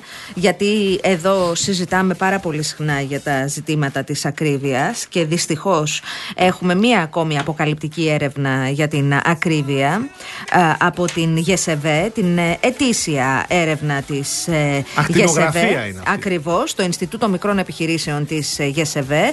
Έχουμε κοντά μας τον πρόεδρο της ΓΕΣΕΒΕ, τον ε, κύριο Καβαθά, που τον ευχαριστούμε πάρα πολύ που είναι στη διάθεσή μας και σήμερα. Καλησπέρα σας, κύριε Καβαθά. Καλησπέρα κύριε Ιάμαλη, καλησπέρα κύριε Παγάνη και βέβαια και στους ε, πρώτες. Καλή χρονιά, νομίζω δεν τα έχουμε πει από τη νέα χρονιά. Και καλή χρονιά. Καλή χρονιά, να είστε καλά, Πρόεδρε. Κάθε καλό. Λοιπόν, για πείτε μας σας παρακαλώ, τι, τι, ποιο είναι το πόρισμα; Δείχνει ότι διευρύνεται το χάσμα μεταξύ των, ε, των πολιτών ε, σύμφωνα με τα εισοδήματα που δηλώνουν ε, και φτωχοποιείται ό- όλο και μεγαλύτερο κομμάτι του πληθυσμού. Ε, σύμφωνα με τα στοιχεία της έρευνας που είναι η έκτη κατά σειρά ετήσια έρευνα που παρουσιάζει το Ινστιτούτο της ΓΕΣΕΒΕ για τα εισοδήματα και τις δαπάνες των ελληνικών νοικοκυριών φαίνεται ότι οι οικογένειες νοικοκυριά με εισοδήματα ε, μέχρι 30.000 ευρώ ε, το 32,9% δηλώνει μείωση εισοδήματος μέσα στη χρονιά και το, τα εισοδήματα από τα οικογένεια με εισόδημα πάνω των 30.000 ευρώ δηλώνει ότι το 30,3% ότι αυξήθηκε το εισόδημά του ε, και αντιστοίχως μειώθηκε το εισόδημά του στο 12% περίπου του, των οικογενειών. Αυτό που είναι για μας ένα έβριμα ε, που λίγο ε, μας ε, προβληματίζει Ναι. ε, ακόμα παραπάνω το έβριμα σε ό,τι αφορά την επάρκεια του, του μισθού ή της σύνταξης φαίνεται ότι 6 στα 10 νοικοκυριά αντιμετω... ε, το, προ- το εισόδημά τους επαρκεί για τις πρώτες 19 μέρες του μήνα. Ένα Σε αντίστοιχο σύγκριση με πέρσι ε, ε, υπάρχει ακριβώς. μεταβολή; Υπάρχει μεταβολή στο συν ε, περίπου 8-9%. Ε, αυξήθηκε ενώ παραμένει το ίδιες η διάρκεια ε, που επαρκεί το εισόδημα πέρυσι είμαστε γύρω στο 51% φέτος είμαστε στο 60,7% έχουμε μια διαφορά σχεδόν 10 ποσοστιαίες μονάδες Δεν είναι λίγο Διευρύ- αυτό, σωστά. Διευρύθηκε, βέβαια δεν είναι λίγο. Αυτό μας ανησυχεί. Και βέβαια το 15% των οικογενειών συγγνώμη, δηλώνει ότι ε, το εισόδημά του δεν επαρκεί για τις βασικές ανάγκες. Το 52% δηλώνει ότι αναγκάζεται να κάνει περικοπές και το 27%. Περιγράφει ποιες είναι οι περικοπές που κάνει η Πρόεδρε; Δηλαδή, Ναι, τι, τι βεβαίως. κόβει, ας πούμε, ποια είναι τα αγαθά που Κόβει ήταν. κατά ναι. 50% τις δαπάνες για εστίαση, καφέ, Ναι. σινεμά κλπ. Η Κατά διασκέδαση, δηλαδή η ψυχαγωγία του είναι διασκέδαση, εκτός. Στο τα 50% κάτω. ταξίδια- Ναι, 50% κάτω. Το ταξίδια περισμός είναι στο 49% και το επόμενο που περιορίζει είναι το, τα, τις δαπάνες για ένδυση και υπόθεση στο 41,5%. Ενώ ταυτόχρονα δηλώνει μία αύξηση δαπανών κατά το 73% των οικογενειών σε ό,τι αφορά δαπάνες σε είδη διατροφής, ε, 71% αύξηση των δαπανών για λογαριασμούς του σπιτιού, 57% ότι αυξήθηκαν οι δαπάνες για θέρμανση και το 49% ότι αύξησε τις δαπάνες του για μετακινήσεις. Μάλιστα. Τώρα, ε, ε, ε, ε, είπατε η διαφορά σε σχέση με πέρσι; Η διαφορά σε σχέση με πέρσι είναι ότι το εισόδημα πέρσι επαρκούσε για τις πρώτες 19 ημέρες Και τώρα, περί... και τώρα για τις πρώτες 19 μέρες επαρκεί. Η διαφορά είναι στο ποσοστό των νοικοκυριών. Πέρσι ήταν περίπου 5 στα 10 νοικοκυριά, δηλαδή 1 στα 2. Τώρα είμαστε 6 στα 10. Πάμε το 60% και πλέον των νοικοκυριών να δηλώνει το εισόδημά του επαρκεί μόνο για 19 μέρες. αυτό είναι μια ανησυχητική τάση η οποία καταγράφεται ευκρινώς στην έρευνά σας. Δηλαδή, τα 5 στα 10 γίνανε 6 τώρα Ε, φέτος. ναι, ακριβώς, ακριβώς. Και θε- ένα- Και ένα θεωρείτε μεγάλο- ότι η- η τάση είναι ανωδική προφανώς, έτσι παρά τα μέτρα τα οποία έχουν ανακοινωθεί. Τα Ναι, οποία... Σκεφτείτε ότι Ναι. είμαστε πάνω από το 50% πριν μερικά τα πρώτα χρόνια που διεξήγονται αυτές οι έρευνες. Ε, β- ε, υπήρχε μια ελαφριά βελτίωση στα, στα, στις αρχικές έρευνες. Τα επόμενα χρόνια υπάρχει μια ε, επιδείνωση. Μάλιστα. Μάλιστα, κύριε Καβαθά, ωραία πράγματα. Άρα, ε, συνοψίζοντας, ε, 20 μέρες φτάνει ο μισθός για 6 στους 10. Ε, όταν κόβουνε, ξεκινάνε από την ψυχαγωγία, μετά πε, χώρο έχει, έχουν οι διακοπές και μετά α, ένδυση υπόδηση. Η- για άρα- να μείνουν στα τρόφιμα. Για να προφανώς. μείνουν δηλαδή, σε ακριβώς αυτά να που καλύπτουν χρειάζεται να λειτουργήσει η νίκη, οικογένεια. λογαριασμούς και τροφή. Κυρία Γιάμαλη, κύριε Παγάνη, 7 στα 10 νοικοκυριά ε, δηλώνουν ότι επηρεάζονται σημαντικά από τις αυξήσεις των ε, βασικών ειδών διατροφής. Μάλιστα. Και το 80% των ερωτηθέντων νοικοκυριών, το δείγμα είναι περίπου 820, 820 νοικοκυριά, ε, το 80% δηλώνει ότι, ε, ότι τα μέτρα της κυβέρνησης ε, τα, τα κρίνει ως ανεπαρκή ή ως μάλλον ανεπαρκή. Μάλιστα, μάλιστα, μάλιστα. Κύριε Καβαθά, να σας ευχαριστήσουμε, Ευχαριστούμε πολύ, πάρα Πρόεδρε. πολύ Ευχαριστούμε για πάρα την πολύ. Εγώ παρουσίαση της ευχαριστώ. έρευνας. Καλή συνέχεια. Να Και είστε σας, καλά. και σας, Πρόεδρε, και σας. Ήταν ο πρόεδρος της ΓΕΣΕΒΕ, μας παρουσίασε την έρευνα του Είναι ΓΕΣΕΒΕ, η ΜΕΓΕΣΕΒΕ, συγγνώμη. Ε, εντάξει, δεν είναι και ιδιαίτερα αισιόδοξα, Γιώργο μου. Ναι, δεν είναι. Δεν Δεν, είναι. Η τάση είναι πάρα πολύ ανησυχητική. εσύ. Όταν είναι 5 στα 10 και είναι 6 στα 10 και η τάση είναι ανωδική από ό,τι λέει ο κ. Καβαθά, είναι προφανώς ότι ο κόσμο κόβει, κόβει, κόβει για να μπορεί να. Εγώ προτιμώ ως πηγή αυτή την έρευνα γιατί γίνεται κάθε χρόνο και γίνεται με τα ίδια ερωτήματα. Οπότε μπορείς να συγκρίνεις τι έλεγαν πέρσι, τι Ένα έλεγαν χρόνο πίσω, πρόπερσι. τι ισχύει. Ακριβώς. Ναι. Ε, και είναι καλός μπούσουλα και νομίζω ότι καλό θα είναι και οι κυβερνώντες να την ε, πάρουν στα σοβαρά. Γιατί ε, καλά είναι τα μέτρα και κάθε μέτρο το οποίο τέλος πάντων είτε αυξάνει τους ελέγχους, είτε αυξάνει τα πρόστιμα, είτε επιχειρεί σταθερές μόνιμες μειώσεις σε προϊόντα. Καλό είναι. Φοβάμαι όμως ότι όλα αυτά τα μέτρα έρχονται πολύ καθυστερημένα και αποσπασματικά. Ακούω και τη συζήτηση ότι σε άλλες χώρες η μείωση του ΦΠΑ δεν δούλεψε ή δεν ξέρω εγώ τι, αλλά δυστυχώς σε, στις μετρήσεις, σύμφωνα με την αγοραστική μας δύναμη, είμαστε πάρα πολύ κάτω, είμαστε στον πάτο της Ευρώπης. Οπότε αυτό πρέπει να αλλάξει. Δεν αρκεί μόνο η αύξηση μισθού. Άκουσα την κυρία Μιχαηλίδου που είπε ότι θα γίνει και άλλη αύξηση στον Ε, κατώτατο δεν υπάρχει μισθό, όμως. που Μακάρι να γίνει. Δηλαδή η αύξηση μισθού είναι, αλλά είναι πολύ δύσκολο να γίνει. Η αύξηση μισθού πρέπει να συνοδεύεται από συγκράτηση των τιμών όμως για Ναι. να έχει ουσία. Η γιατί αλλιώς σε συγκράτηση μία ή τιμών άλλη. Που συζητάμε για τη συγκράτηση, προφανώς. Η εσωκέρδεια είναι πρέπει να συγκρατηθεί, με κα- να αναχαιτιστεί. Μέτρα όπως αυτό που λέγαμε για το ΦΠΑ, πράγματι, συζητάγαμε για το παράδειγμα της Ισπανίας.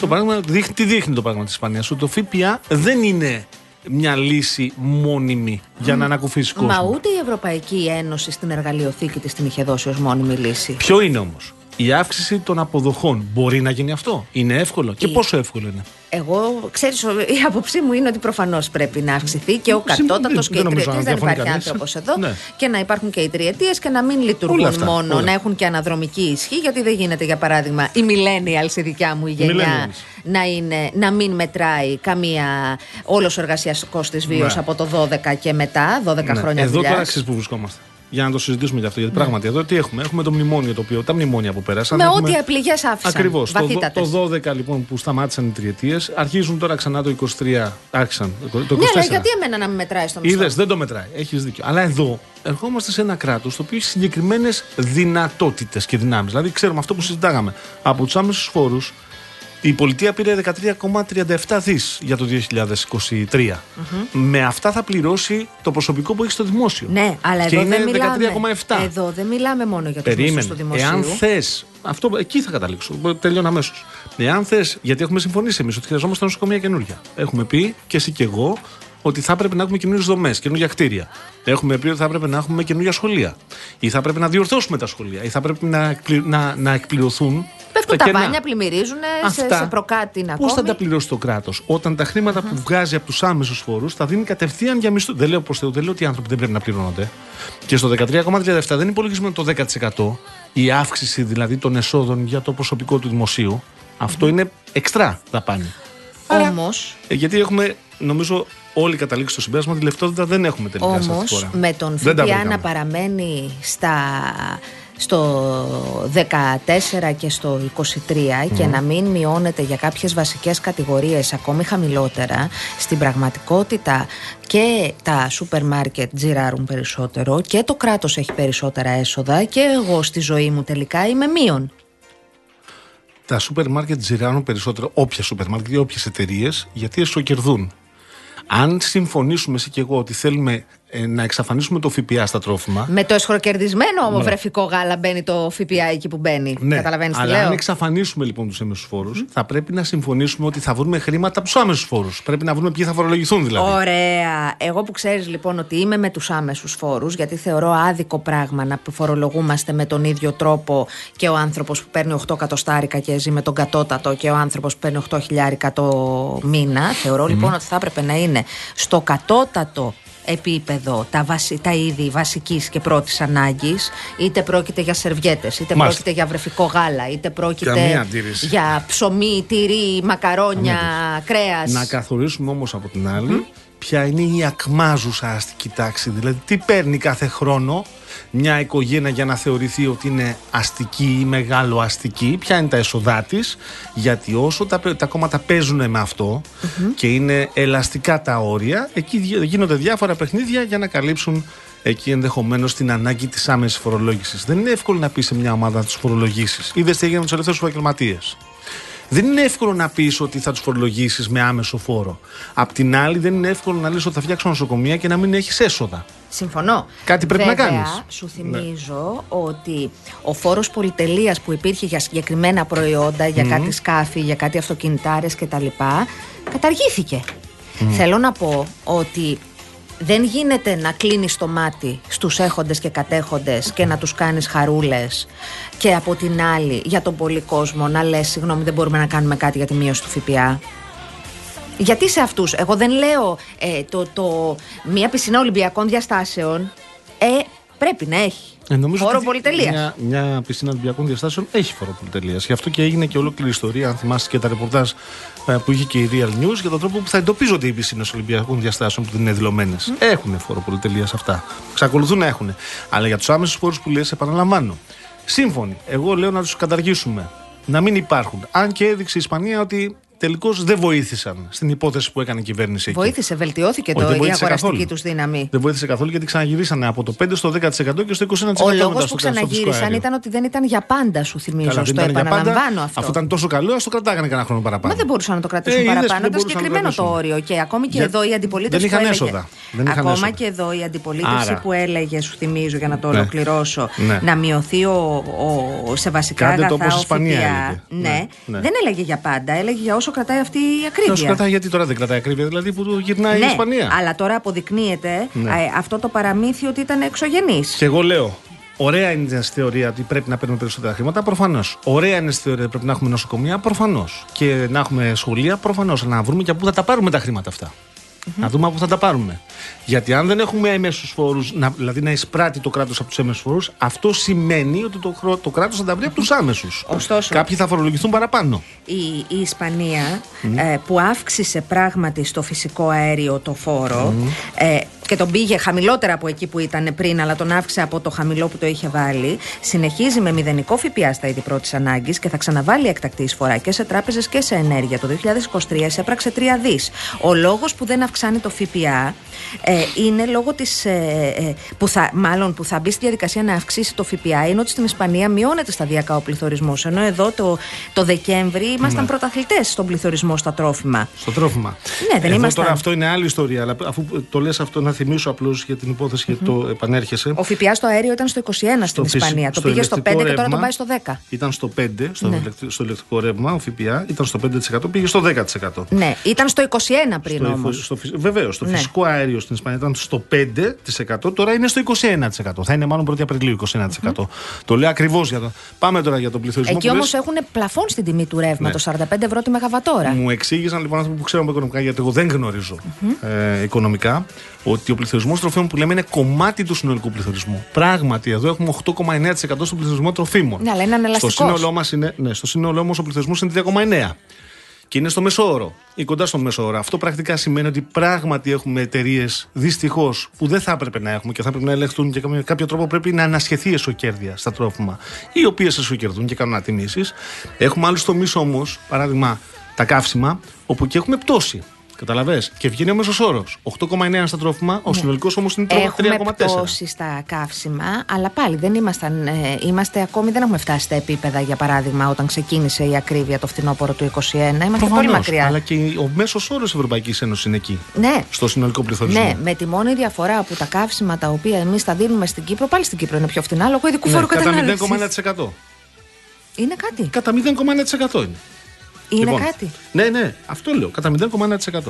Τώρα, εδώ η, η είδηση που για μένα έχει αξία και είναι όσο είμαστε εμείς εδώ στον αέρα. What happened? Λοιπόν, έχουμε πολύ μεγάλη φωτιά στην άξο. Οχ. Το βλέπω στο real.gr τώρα. Ε, στην περιοχή Εγκαρές από τον Χιτά του νησιού. Με αποτέλεσμα να σημάνει συνεγερμός και υπάρχει δύναμη μεγάλη του πυροσβεστικού σώματος που επιχειρεί εκεί. Έτσι, μέσα στο χειμώνα. Να θυμίσω ότι είναι η δεύτερη φορά που έχουμε φωτιά μεγάλη μέσα στο χειμώνα. Θυμίζω ότι στην Ηλία, λίγο έξω από τον πύργο, πριν από πότε ήταν, την τελευταία εβδομάδα του, του χρόνου, του 2023, και ενώ έβρεχε, φύσαγε, είχε και ε, πώς το λένε, ρηπές ανέμου, εκδηλώθηκε η πυρκαγιά λίγα χιλιόμετρα έξω από τον πύργο, νομίζω. Και έβλεπες ότι ο κόσμος ε, αγωνιούσε με την κακοκαιρία και εκεί έπιανε, είχε πιάσει φωτιά. Το ίδιο τώρα λοιπόν συμβαίνει στην Άξο. Πίστευτα πράγματα.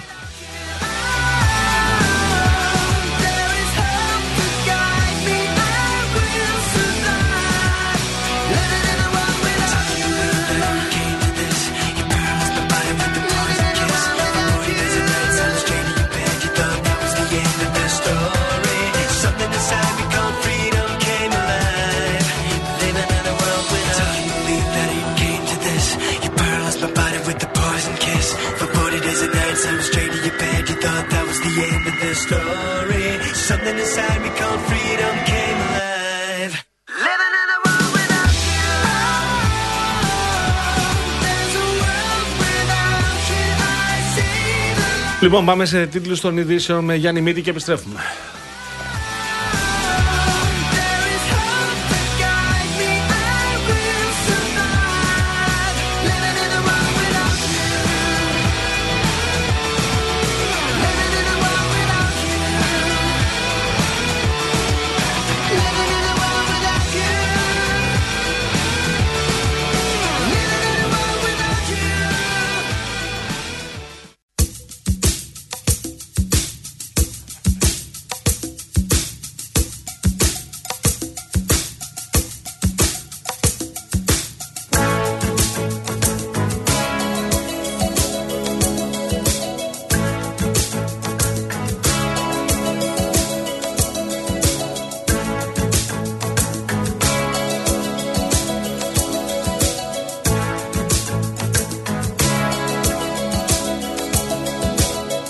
The drums echoing tonight.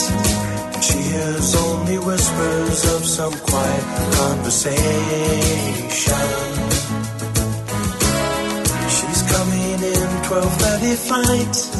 The moonlit wings reflect the stars that guide me towards salvation. I stopped an old man along the way, hoping to find some old forgotten words or ancient melodies. He turned to me as if to say,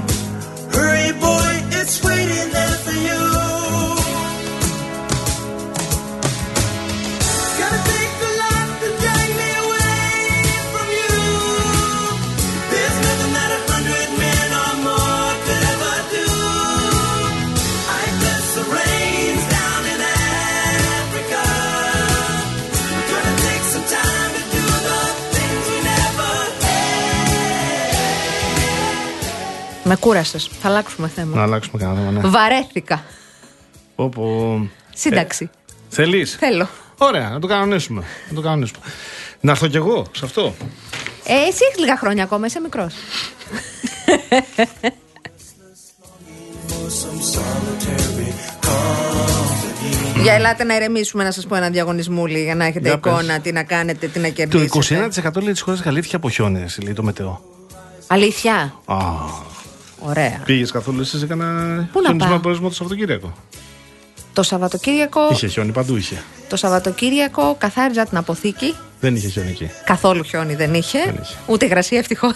Αυτό έψαχνα. Ούτε υγρασία. είχε. Ναι. Παιδιά, δεν ξέρω αν το έχετε κάνει. Πάρα πολύ κουραστική δουλίτσα.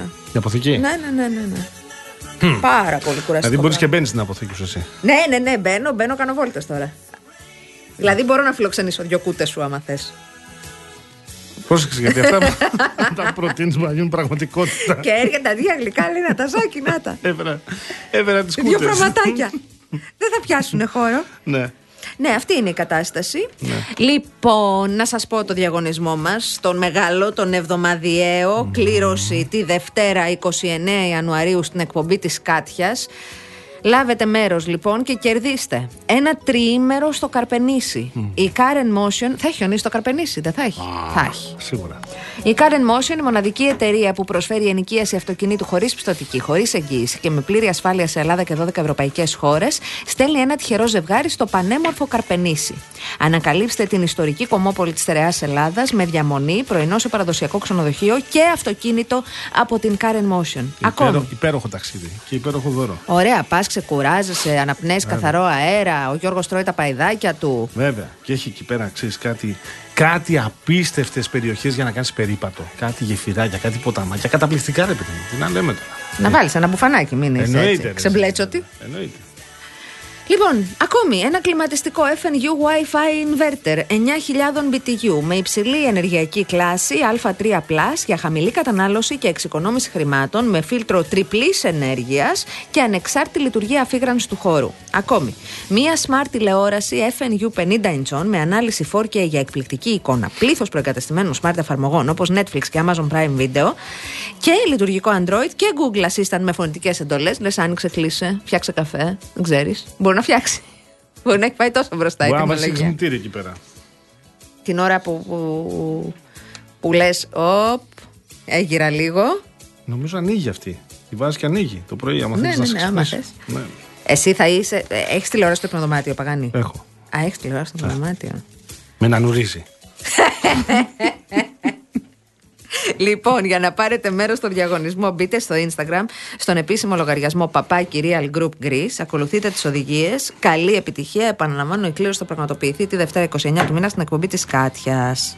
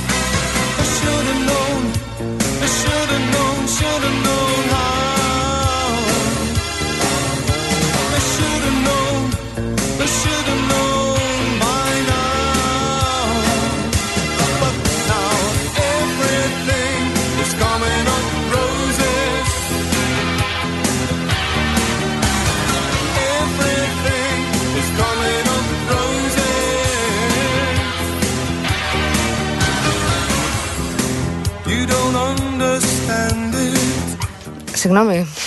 Διαβάζω στο Real GR πώς να κόψετε τη ζάχαρη από τη διατροφή σας πέντε βήματα. Πώς να, πώς να την κόψουμε τη ζάχαρη τη διατροφή μας πέντε βήματα; Περίμενε, πατώ. Το πρώτο βήμα. Κάνει κλικ. Λοιπόν, μόλις πάρετε την απόφαση. Τώρα σου κόβω τα κλικς, εγώ. Όχι. Μόλις πάρετε την απόφαση να βγάλετε τη ζάχαρη από τη ζωή σας, δεν χρειάζεται να το κάνετε μαχαίρι, αλλά σταδιακά. Για παράδειγμα, μειώστε στο μισό την ποσότητα που βάζετε στον καφέ σας μέχρι να καταφέρετε να τον πίνετε σκέτο. Παγάνι. Το κάνω εγώ αυτό. Ω, ναι, τι κάνεις; Αυτό το πράγμα που Ναι. είπες. Γυρνάω στο σκέτο να σου πω τι συμβαίνει με μένα. Την κόβω σταδιακά την ποσότητα, γυρνάω Ναι. στο σκέτο και μετά ξαναγυρνάω στην αρχική ποσότητα της ζάχαρης. Ωραίος. Η ζάχαρη Αντώνη, και λέει. εσύ δεν το κάνεις αυτό, μορτάκι μου. Τι, γλυκό δεν το πίνεις στο καφέ; Μέτριο. Εγώ σκέτο. Το Τον ξέρω, έχω εσύ κόψει. Πέντε χρόνια τώρα σκέτο τον πίνεις, δεν είναι; Λαμβάνω πολύ τη ζάχαρη τη μέρα. Να πω ένα παλούτσα. Θα πάω μια σοκολάτα. Δεν έχει Ου, εδώ ένα προφιτερόλ, διλήμματα. παιδί μου. Έτσι. Λέει, η ζάχαρη δεν υπάρχει μόνο σε κέικ, τούρτες και παγωτά, αλλά και σε άλλα τρόφιμα που δεν πάει το μυαλό σου, όπως ε, συσκευασμένα ψωμιά, γιαούρτια με γεύσεις, dressings Καλά. και ούτω Και καθεξής. αμαλή. Τώρα που το λες έφαγα μια πινακωτή όταν ήμουν κάτω τη Δευτέρα στη Μεσσηνία. Πω, πω. Την είναι ξέρεις την πινακωτή; πινακωτή, δεν Όχι. ξέρεις, ε; Δεν έχετε πινακωτή στη Μάνη; Θα γκουγκλάρω. Θα εκτεθείς, μην πεις όχι δεν έχουμε. Δεν θέλω να, να απαντήσω. Δεσμεύομαι να ενημερωθώ. Φοβερό ψωμί, φοβερό, φοβερό. Πινάκο, τι. Ναι. Μισό λεπτό. Πινάκο, τι. Τι είναι πινάκο, τι. Συγγνώμη ρε παιδιά, εξάρτημα συνήθως ξύλινο, Άστο. Ναι. όπου τοποθετούσαν το ζυμάρι να φουσκώσει κατά την παραδοσιακή μέθοδο. Ναι, ρε παιδί μου, έτσι γίνεται και η φρατζόλα αυτή. Α, ένα ψωμί, Το παραδοσιακό. ψωμί, τι να φάω το ξύλο; Καλά, εντάξει, το τυράκι μου, εσύ μην ενθουσιάζεσαι. Ακούς θα φάω ξύλο και πετάγεις εσύ, εγώ θα στο ρίξω. Να, μην αγχώνεσαι, αγόρι μου. Για το, για το ψωμί λέω. Για το ψωμί λέω. Άρα είναι τρόπος παρασκευής ψωμιού, με μπέρδεψες. Ναι, αλλά βγάζει μια φρατζόλα. Ω. Τι με κοιτάς, κοιτάω. Επειδή είπες για, τα- για το ότι υπάρχει στη ζάχαρη στο ψωμί. Ναι, υπάρχει. Στα συσκευασμένα. Κάτσε να Ναι. συνεχίσω να δω τι Για λέει το συνέχα. δημοσίευμα, γιατί. Καλέ. Παπ. Άγγελε, το email είναι απάτη ρομπότ. Πρόσεχε. Με το φαγητό μόνο νερό, τα αναψυκτικά κομμένα μαχαίρι. Ναι. Εντάξει. Αντικαταστήστε με μέλι όπου μπορείτε. Για παράδειγμα, Ναι. σχεδόν σε όλα τα ροφήματα όπως τσάι χαμομήλι μπορείτε να βάλετε μέλι. Εγώ Οκ. βάζα και στον καφέ παλιά. Το ίδιο και στις συνταγές, αρκεί να γνωρίζετε την αναλογία. Καλά, μην κάνετε πειράματα με τη συνταγή. Άμα η συνταγή λέει ζάχαρη, βάλτε ζάχαρη. Σας παρακαλώ, δεν θα βγει. Ναι, αν δεν έχετε ζάχαρη, βάλτε άχνη. Λοιπόν, δεν χρειάζεται να απαρνηθείτε τη λαχτάρα για κάτι γλυκό, αλλά κάντε την έξυπνη επιλογή και φτιάξτε μόνοι σας τις πιο υγιεινές εκδοχές τους. Το διαδίκτυο είναι γεμάτο από τέτοιου είδους συνταγές που θα σας ενθουσιάσουν. Ναι, ναι, ναι, βλέπω κι εγώ στο TikTok κάτι brownies με βρώμη, κάτι brownies με χωρί ζάχαρη, με χουρμά και σιρόπια κτλ. Ε, όχι ρε παιδιά. Αυτά είναι υποκατάστατα brownies. Ναι, δεν είναι brownie. Περίπου brownie. Ναι. Είναι, Τύπου brownie. είναι ένα κακό ζυμάρι σφιχτό με τα λάθος πράγματα μέσα. Άιντε. Watch me dance, dance the night away. I'll still keep the party running. I won't out of place. Θυμάμαι τα καφοπορία από το παρελθόν τώρα. Ε, πινερλί τύπου πυρό, τυρόπιτα ή τυρόπιτα τύπου πινερλί ήταν. Φοβερή ατακά. Επειδή λες για τον μπράουνι γι' αυτό. Ε, μα ε, να μην ε, έχει μια σημασία. Άμα είναι brownie, το brownie έχει συγκεκριμένα Τα πράγματα. έχετε μέσα. κάνει τώρα οι μοντέρνες κυρίες αυτά τα. Και οι τα κύριοι, όλοι γλυκά. μαγειρεύουν. Και οι κύριοι επίσης. Εσείς οι μοντέρνοι όλοι. Χάθηκε ένα, όπως λέω εδώ, ο Real Blocker, κοίτα εδώ τι λέει. Millennials, Γιώργο μου, μη σου τύχουμε. Ναι, αυτό με τους μπαμπάδες που είναι άτο εδώ. Δεν περιλαμβάνει διαγωνισμός ούτε προφιτερόλ, ούτε μπαμπάδες, ούτε τουλούμπες, ούτε κουρκουμπίνια. Αυτά τα ξέρω όλα. Που γράψε ο Real Blocker. Τι γλυκά είναι. Ξέρεις εσύ τους μπαμπάδες; Μπαμπάδες με ρούμι, ναι. Μπαμπάδες. Και, του- και κουρκουμπίνια έχεις φάει; Κουρκουμπίνια μου αρέσουν πάρα πολύ. Μου έπαιρνε ο μπαμπάς μου από το γνωστό κατάστημα εκεί της Τραπετσόνα. Αυτά δεν είναι καθόλου παχυντικά. Αυτά είναι το κάτι άλλο όμως. Αυτά είναι μπουκιά και κιλό.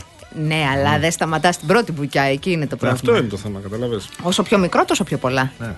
Έτσι πάει. Πω πω κουρκουμπίνια, τι μου θύμισες. Αυτά τα ξέρουμε τα αγγλικά, ρε παιδί μου. Πω πω. Και λίγο παγωτό καϊμάκι με το Αχ, ρε, εσύ κουρκουμπινάκι. Άγγελε που βρήκαμε τώρα καινούριο πονοκέφαλο εδώ πέρα. Άλλο τους τζάμπα εδώ. συμβαίνει; Ε; Τι τους συμβαίνει; Θα έρθει λέει εδώ να μας πει, να έρθει λέει να μας πει με τα, τα- αυτό με το. Ναι, εντάξει, μπράβο, συγχαρητήρια. Να σου δώσουμε διεύθυνση, υπάρχει και στο Google. Ναι, μη χαθείς. και παλτό να πάρεις γιατί κάνει κρύο έξω. Μη μας κρυώσεις κιόλας.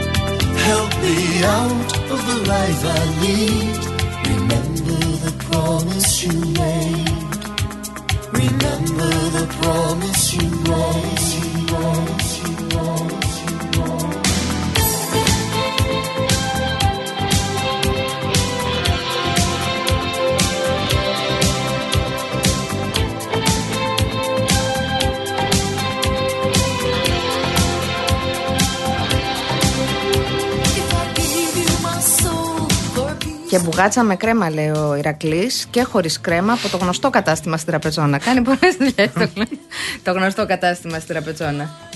Ωραία είναι, η μπουγατσούλα είναι εξαιρετική. Πάντα είναι πολύ ωραία. Λέει ο Real Blogger, ήθελα το συγγραφέα του πώς να κόψετε τη ζάχαρη, δεμένο σε μια καρέκλα και εγώ καθισμένο απέναντί του να τρώω μια πιατέλα προφιτερόλ. Να δεις για πότε θα του κοπεί ο ίστρος.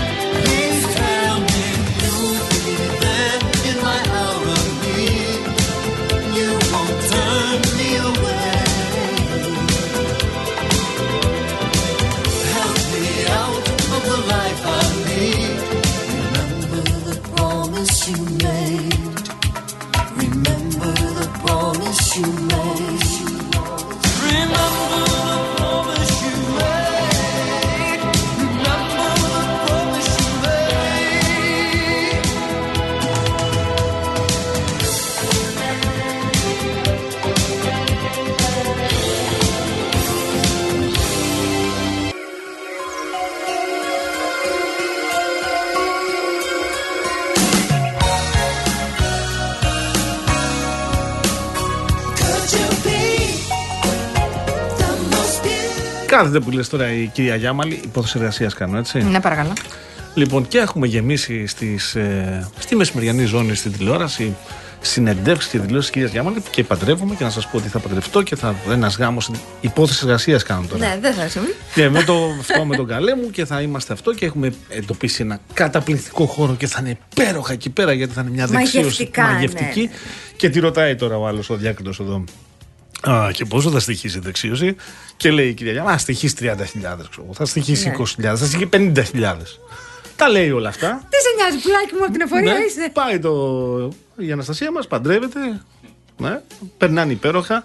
Πάει και ένας τραγουδιστής, ο οποίος δηλώνει 10.000 ευρώ εισόδημα. Στι μεγάλες πίστε. Αυτός δηλώνει 10.000 ναι, ευρώ. ναι, ναι, ναι. Πάει και ένας που είναι ο Αντώνης Μορτάκη, ο οποίος είναι γνωστός PR. Πώς του λένε αυτός; Wedding planner. Wedding planner ο Αντώνης Μορτάκης, γνωστός είναι και αυτό. Και αυτός 10.000 δήλωνε. Αλλά έχει όμως φωτογραφίες στο Facebook. Φωτογραφίες από διάφορους γάμους.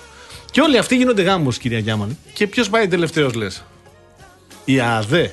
Λέει, Γεια σας, παιδιά. Έχουμε μαζέψει πολύ ωραίο βίντεο, ωραία βίντεο, ωραία υλικά.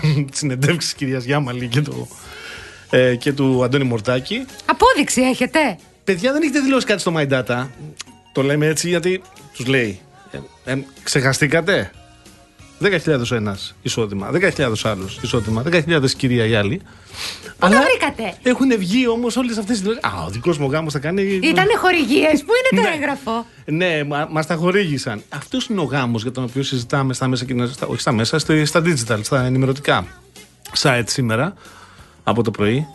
Ένας γάμος.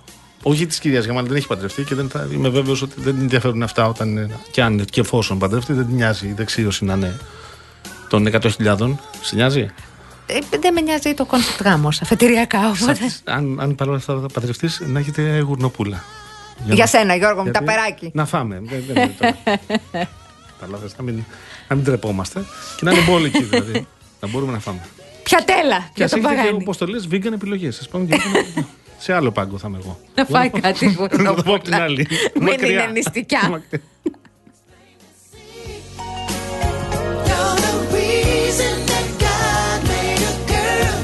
Γιατί είναι ωραία να κάνεις ωραίες συνεντεύξεις, να χαμογελάσει. Να... Πω, ε, περάσα, θα περάσουμε καταπληκτικά. Και καλά, ο στολισμός είναι το κάτι. Και μετά σου έρχεται αδέ και λε, ε, αυτά. Παιδιά, κάτι ψεύτικα λουλούδια είναι αυτά. Δεν, είναι- δεν, είναι- δεν είναι, αυτά δεν είναι ακριβά. Το ερώτημα, κοίταξε. Ναι.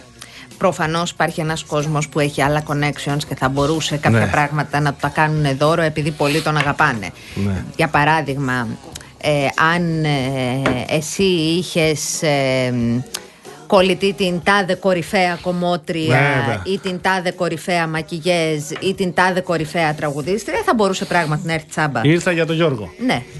Ε, όμως Αλλά επειδή ζω με 10.000 ευρώ το χρόνο. τα ερωτήματα, Δώστε μου κάτι. τα ερωτήματα ξεκινούν όταν ε, δεν γίνεται όλη η εκδήλωση να, να βγει Τι; και έτσι, αβαβά. Μα εδώ φαίνεται ότι οι συγκεκριμένοι καλλιτέχνες είχαν φωτογραφίες από διάφορες εκδηλώσεις Αβαβά.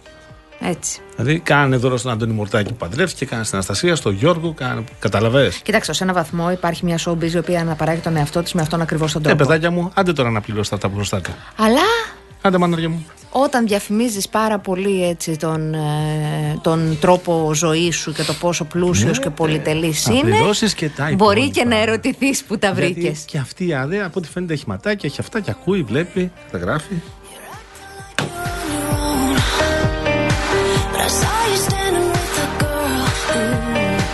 Και στέλνει ο real blogger, καλά κάνω κι εγώ και δεν ανεβάζω τα προφιτερόλ που τσακίζω. Δεν το κάνεις αυτό. Και μην ανεβάζεις ούτε τα κουτιά τα άδεια. Τα τουλουμπάκια είναι θέμα. Ο Νίκος λέει: Τι θέλατε και τα αναφέρατε. Γυρίζω στο σπίτι από τη δουλειά και ξέρω ότι στα 2 χιλιόμετρα υπάρχει μαγαζί που έχει κουρκουμπίνια και τουλουμπάκια. Σταμάτα, μην είναι σαλά. Κάνω αγώνα να μην σταματήσω, αλλά μόνο θα τον χάσω, λέει. Πω, πω. Και άμα είναι φρέσκα αυτά, ε. Φρέσκα. Φρέσκα. Ωραία. Να λιώνουν στο στόμα. Ε, Εσύ Αντώνη γιατί Μορτάκη. έστειλες; Α! Το, ο Κώστας ρωτάει για συνταγές το chat ε, GPT για συνταγές ε, τύπου φακές για παράδειγμα. Και τι του λέει; Ναι, εντάξει. Να σου πω κάτι. Ναι. Γιατί πρέπει να του στείλει το chat GPT και να μην βρεις τη συνταγή κάποιου ή κάποιας Αυτός στο- σεφ που εκτιμάς. Το chat GPT εμπιστεύεται. Σου λέει θα το κάνει με λιγότερο σκόρδο. Ναι. Όχι, έχει. Για να δω πόσο σκορδάκι έχει. Πόσο Δεν έχει. Τι; Δεν έχει σκόρδο. Ε, είδες λοιπόν. Αυτές δεν είναι φακές, παιδί μου τώρα. Μόνο κρεμμύδι. έχει. Ε, είναι ημιτασιόν φακές αυτές. Έχει και σέλερι, έχει και καρότα. Τι να τα κάνουμε αυτά, κυρία Γιάμαλη. Ναι. Αυτά στα Ευρώπας. Εμείς εδώ θέλουμε σκόρδο στις φακές.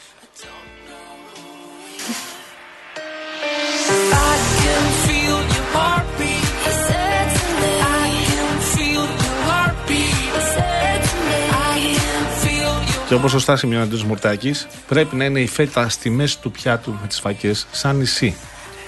Η φέτα στη μέση νησί περιβάλλεται γύρω-γύρω από θάλασσα φακής. Ωραίο, σε ενέπνευσα. Όχι πολύ. Αν πρέπει δηλαδή να τοποθετηθώ. Ξίδι βάζεις. Ναι, ναι, ναι, ξύδι πολύ. Μ' αρέσουν ξινές Στο στρατό φακές. έβαζα πολύ ξίδι στις φακές. Γιατί δεν ήταν Για απολύμανση. Ακριβώς. δεν ήταν τι θα βρίσκε μέσα στι φακέ. Οπότε με το ξύδι λογικά οτιδήποτε υπήρχε μέσα πέθανε. δεν Όταν ήμουνα μικρή, η γιαγιά μου μου βάζει για παιχνίδι και με έχωνε, όπως καταλαβαίνω Ναι. σήμερα, στο ταψάκι. Τότε να τις ξεχωρίσω πως έχει καμία πετρούλα. Το ξέρεις και εσύ αυτό το παιχνίδι; Εννοείται. Α. Είναι η κλασική χωσηματική των Ναι. ε, γιαγιάδων. Δεν παίζουν αυτά πλέον. Όχι. Είναι στα φακελάκια. Ναι.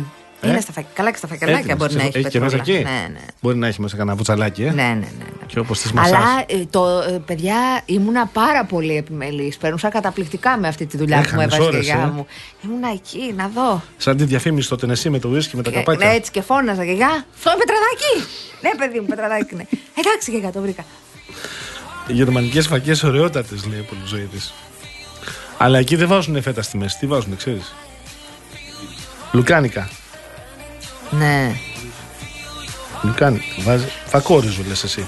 Εσύ να πας σε, σε αυτό το τέτοιο, το, το reality, να πας εκεί να φας φακόριζο. Να Παιδιά, δεις. είναι παραδοσιακή ελληνική συνταγή το φακόριζο. Το φακόριζο σου δίνει υποτίθεται δύναμη. Ναι. Είναι superfood. Ναι. Ε, τα ξέρουμε κι εμείς αυτά. Έχω οικογενειακή ιστορία και για αυτό. Και ξέρω. Είχε πάει η γιαγιά μου για τις ελιές. Εγώ έμενα με πήγαινε ε, μετά το σχολείο στο, Για στη πες. γιαγιά μου. Έχει πάει η γιαγιά μου για τις ελιές. Με είχε αφήσει με τον παππού μου. Ο παππούς μου δεν ήταν το φόρτε του η μαγειρική. Αλλά ήθελε να μου μαγειρέψει και να μου φτιάξει φακές. Του Και πέσε ήξερε. πάρα πολύ νερό. Από την κατοχή ήξερε το Ναι. φακόριζο. Ε, Πάει, ε, του πέσε πολύ νερό. Τι να κάνει, τι να κάνει. Έριξε μέσα μανέστρα, δεν είχε ρύζι. Και έφαγα φακές με μανέστρα. Θέλω να σας πω για τα επόμενα δύο καλοκαίρια Super τον είχα power. κάνει σουρ.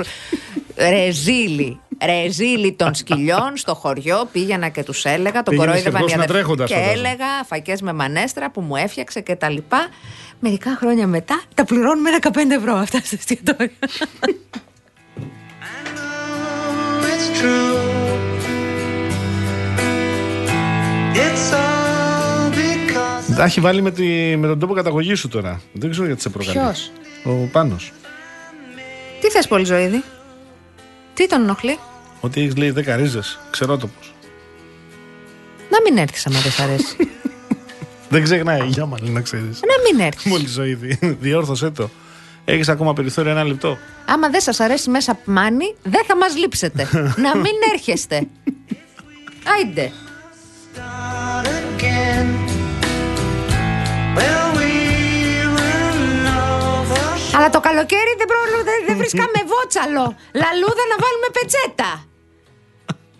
Τότε ήταν καλές οι τρεις ρίζες και φραγκοσικές. ε, πολύ ζωήδη. Ζήτησε τη βοήθειά σου και τη συνδρομή σου. Λέω. Έτσι.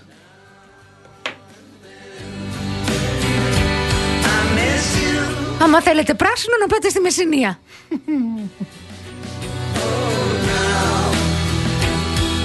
Ρε Δημήτρη από το Χαλάνδρη που είσαι μόνιμα ειρηνικός και παντογνώση γιατί σαν τον Οβελίξ εσύ έπεσες στην κατσαρόλα της ξηρολίας ίσω όταν ήσουν μικρός.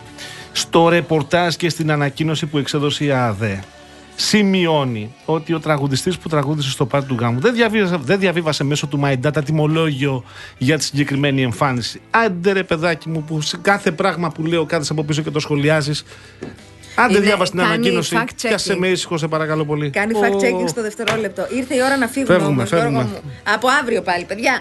Ο κύριος Αντώνης Μορτάκης ήταν στην κονσόλα του ήχου. Η κυρία Ειρήνη Κούρτη ήταν στο τηλεφωνικό το κέντρο μας. Ο κύριος Γιώργος Παγάνης ήταν στο μικρόφωνο. Η κυρία Αναστασία Γιάμαλη στο άλλο μικρόφωνο. Έρχεται ο κύριος Γιάννης Μητή για δελτίο ειδήσεων και έπεται ο κύριος Νίκος Μπογιόπουλος με την υπέροχη εκπομπή του. Εμείς ανανεώνουμε το ραντεβού μας για αύριο εδώ 5 Νταν, Πέμπτη αύριο. Πιο κοντά στο Σαββατοκύριακο, πιο κοντά στη σύνταξη. Τα φιλιά μας, γεια σας. Ξέρετε.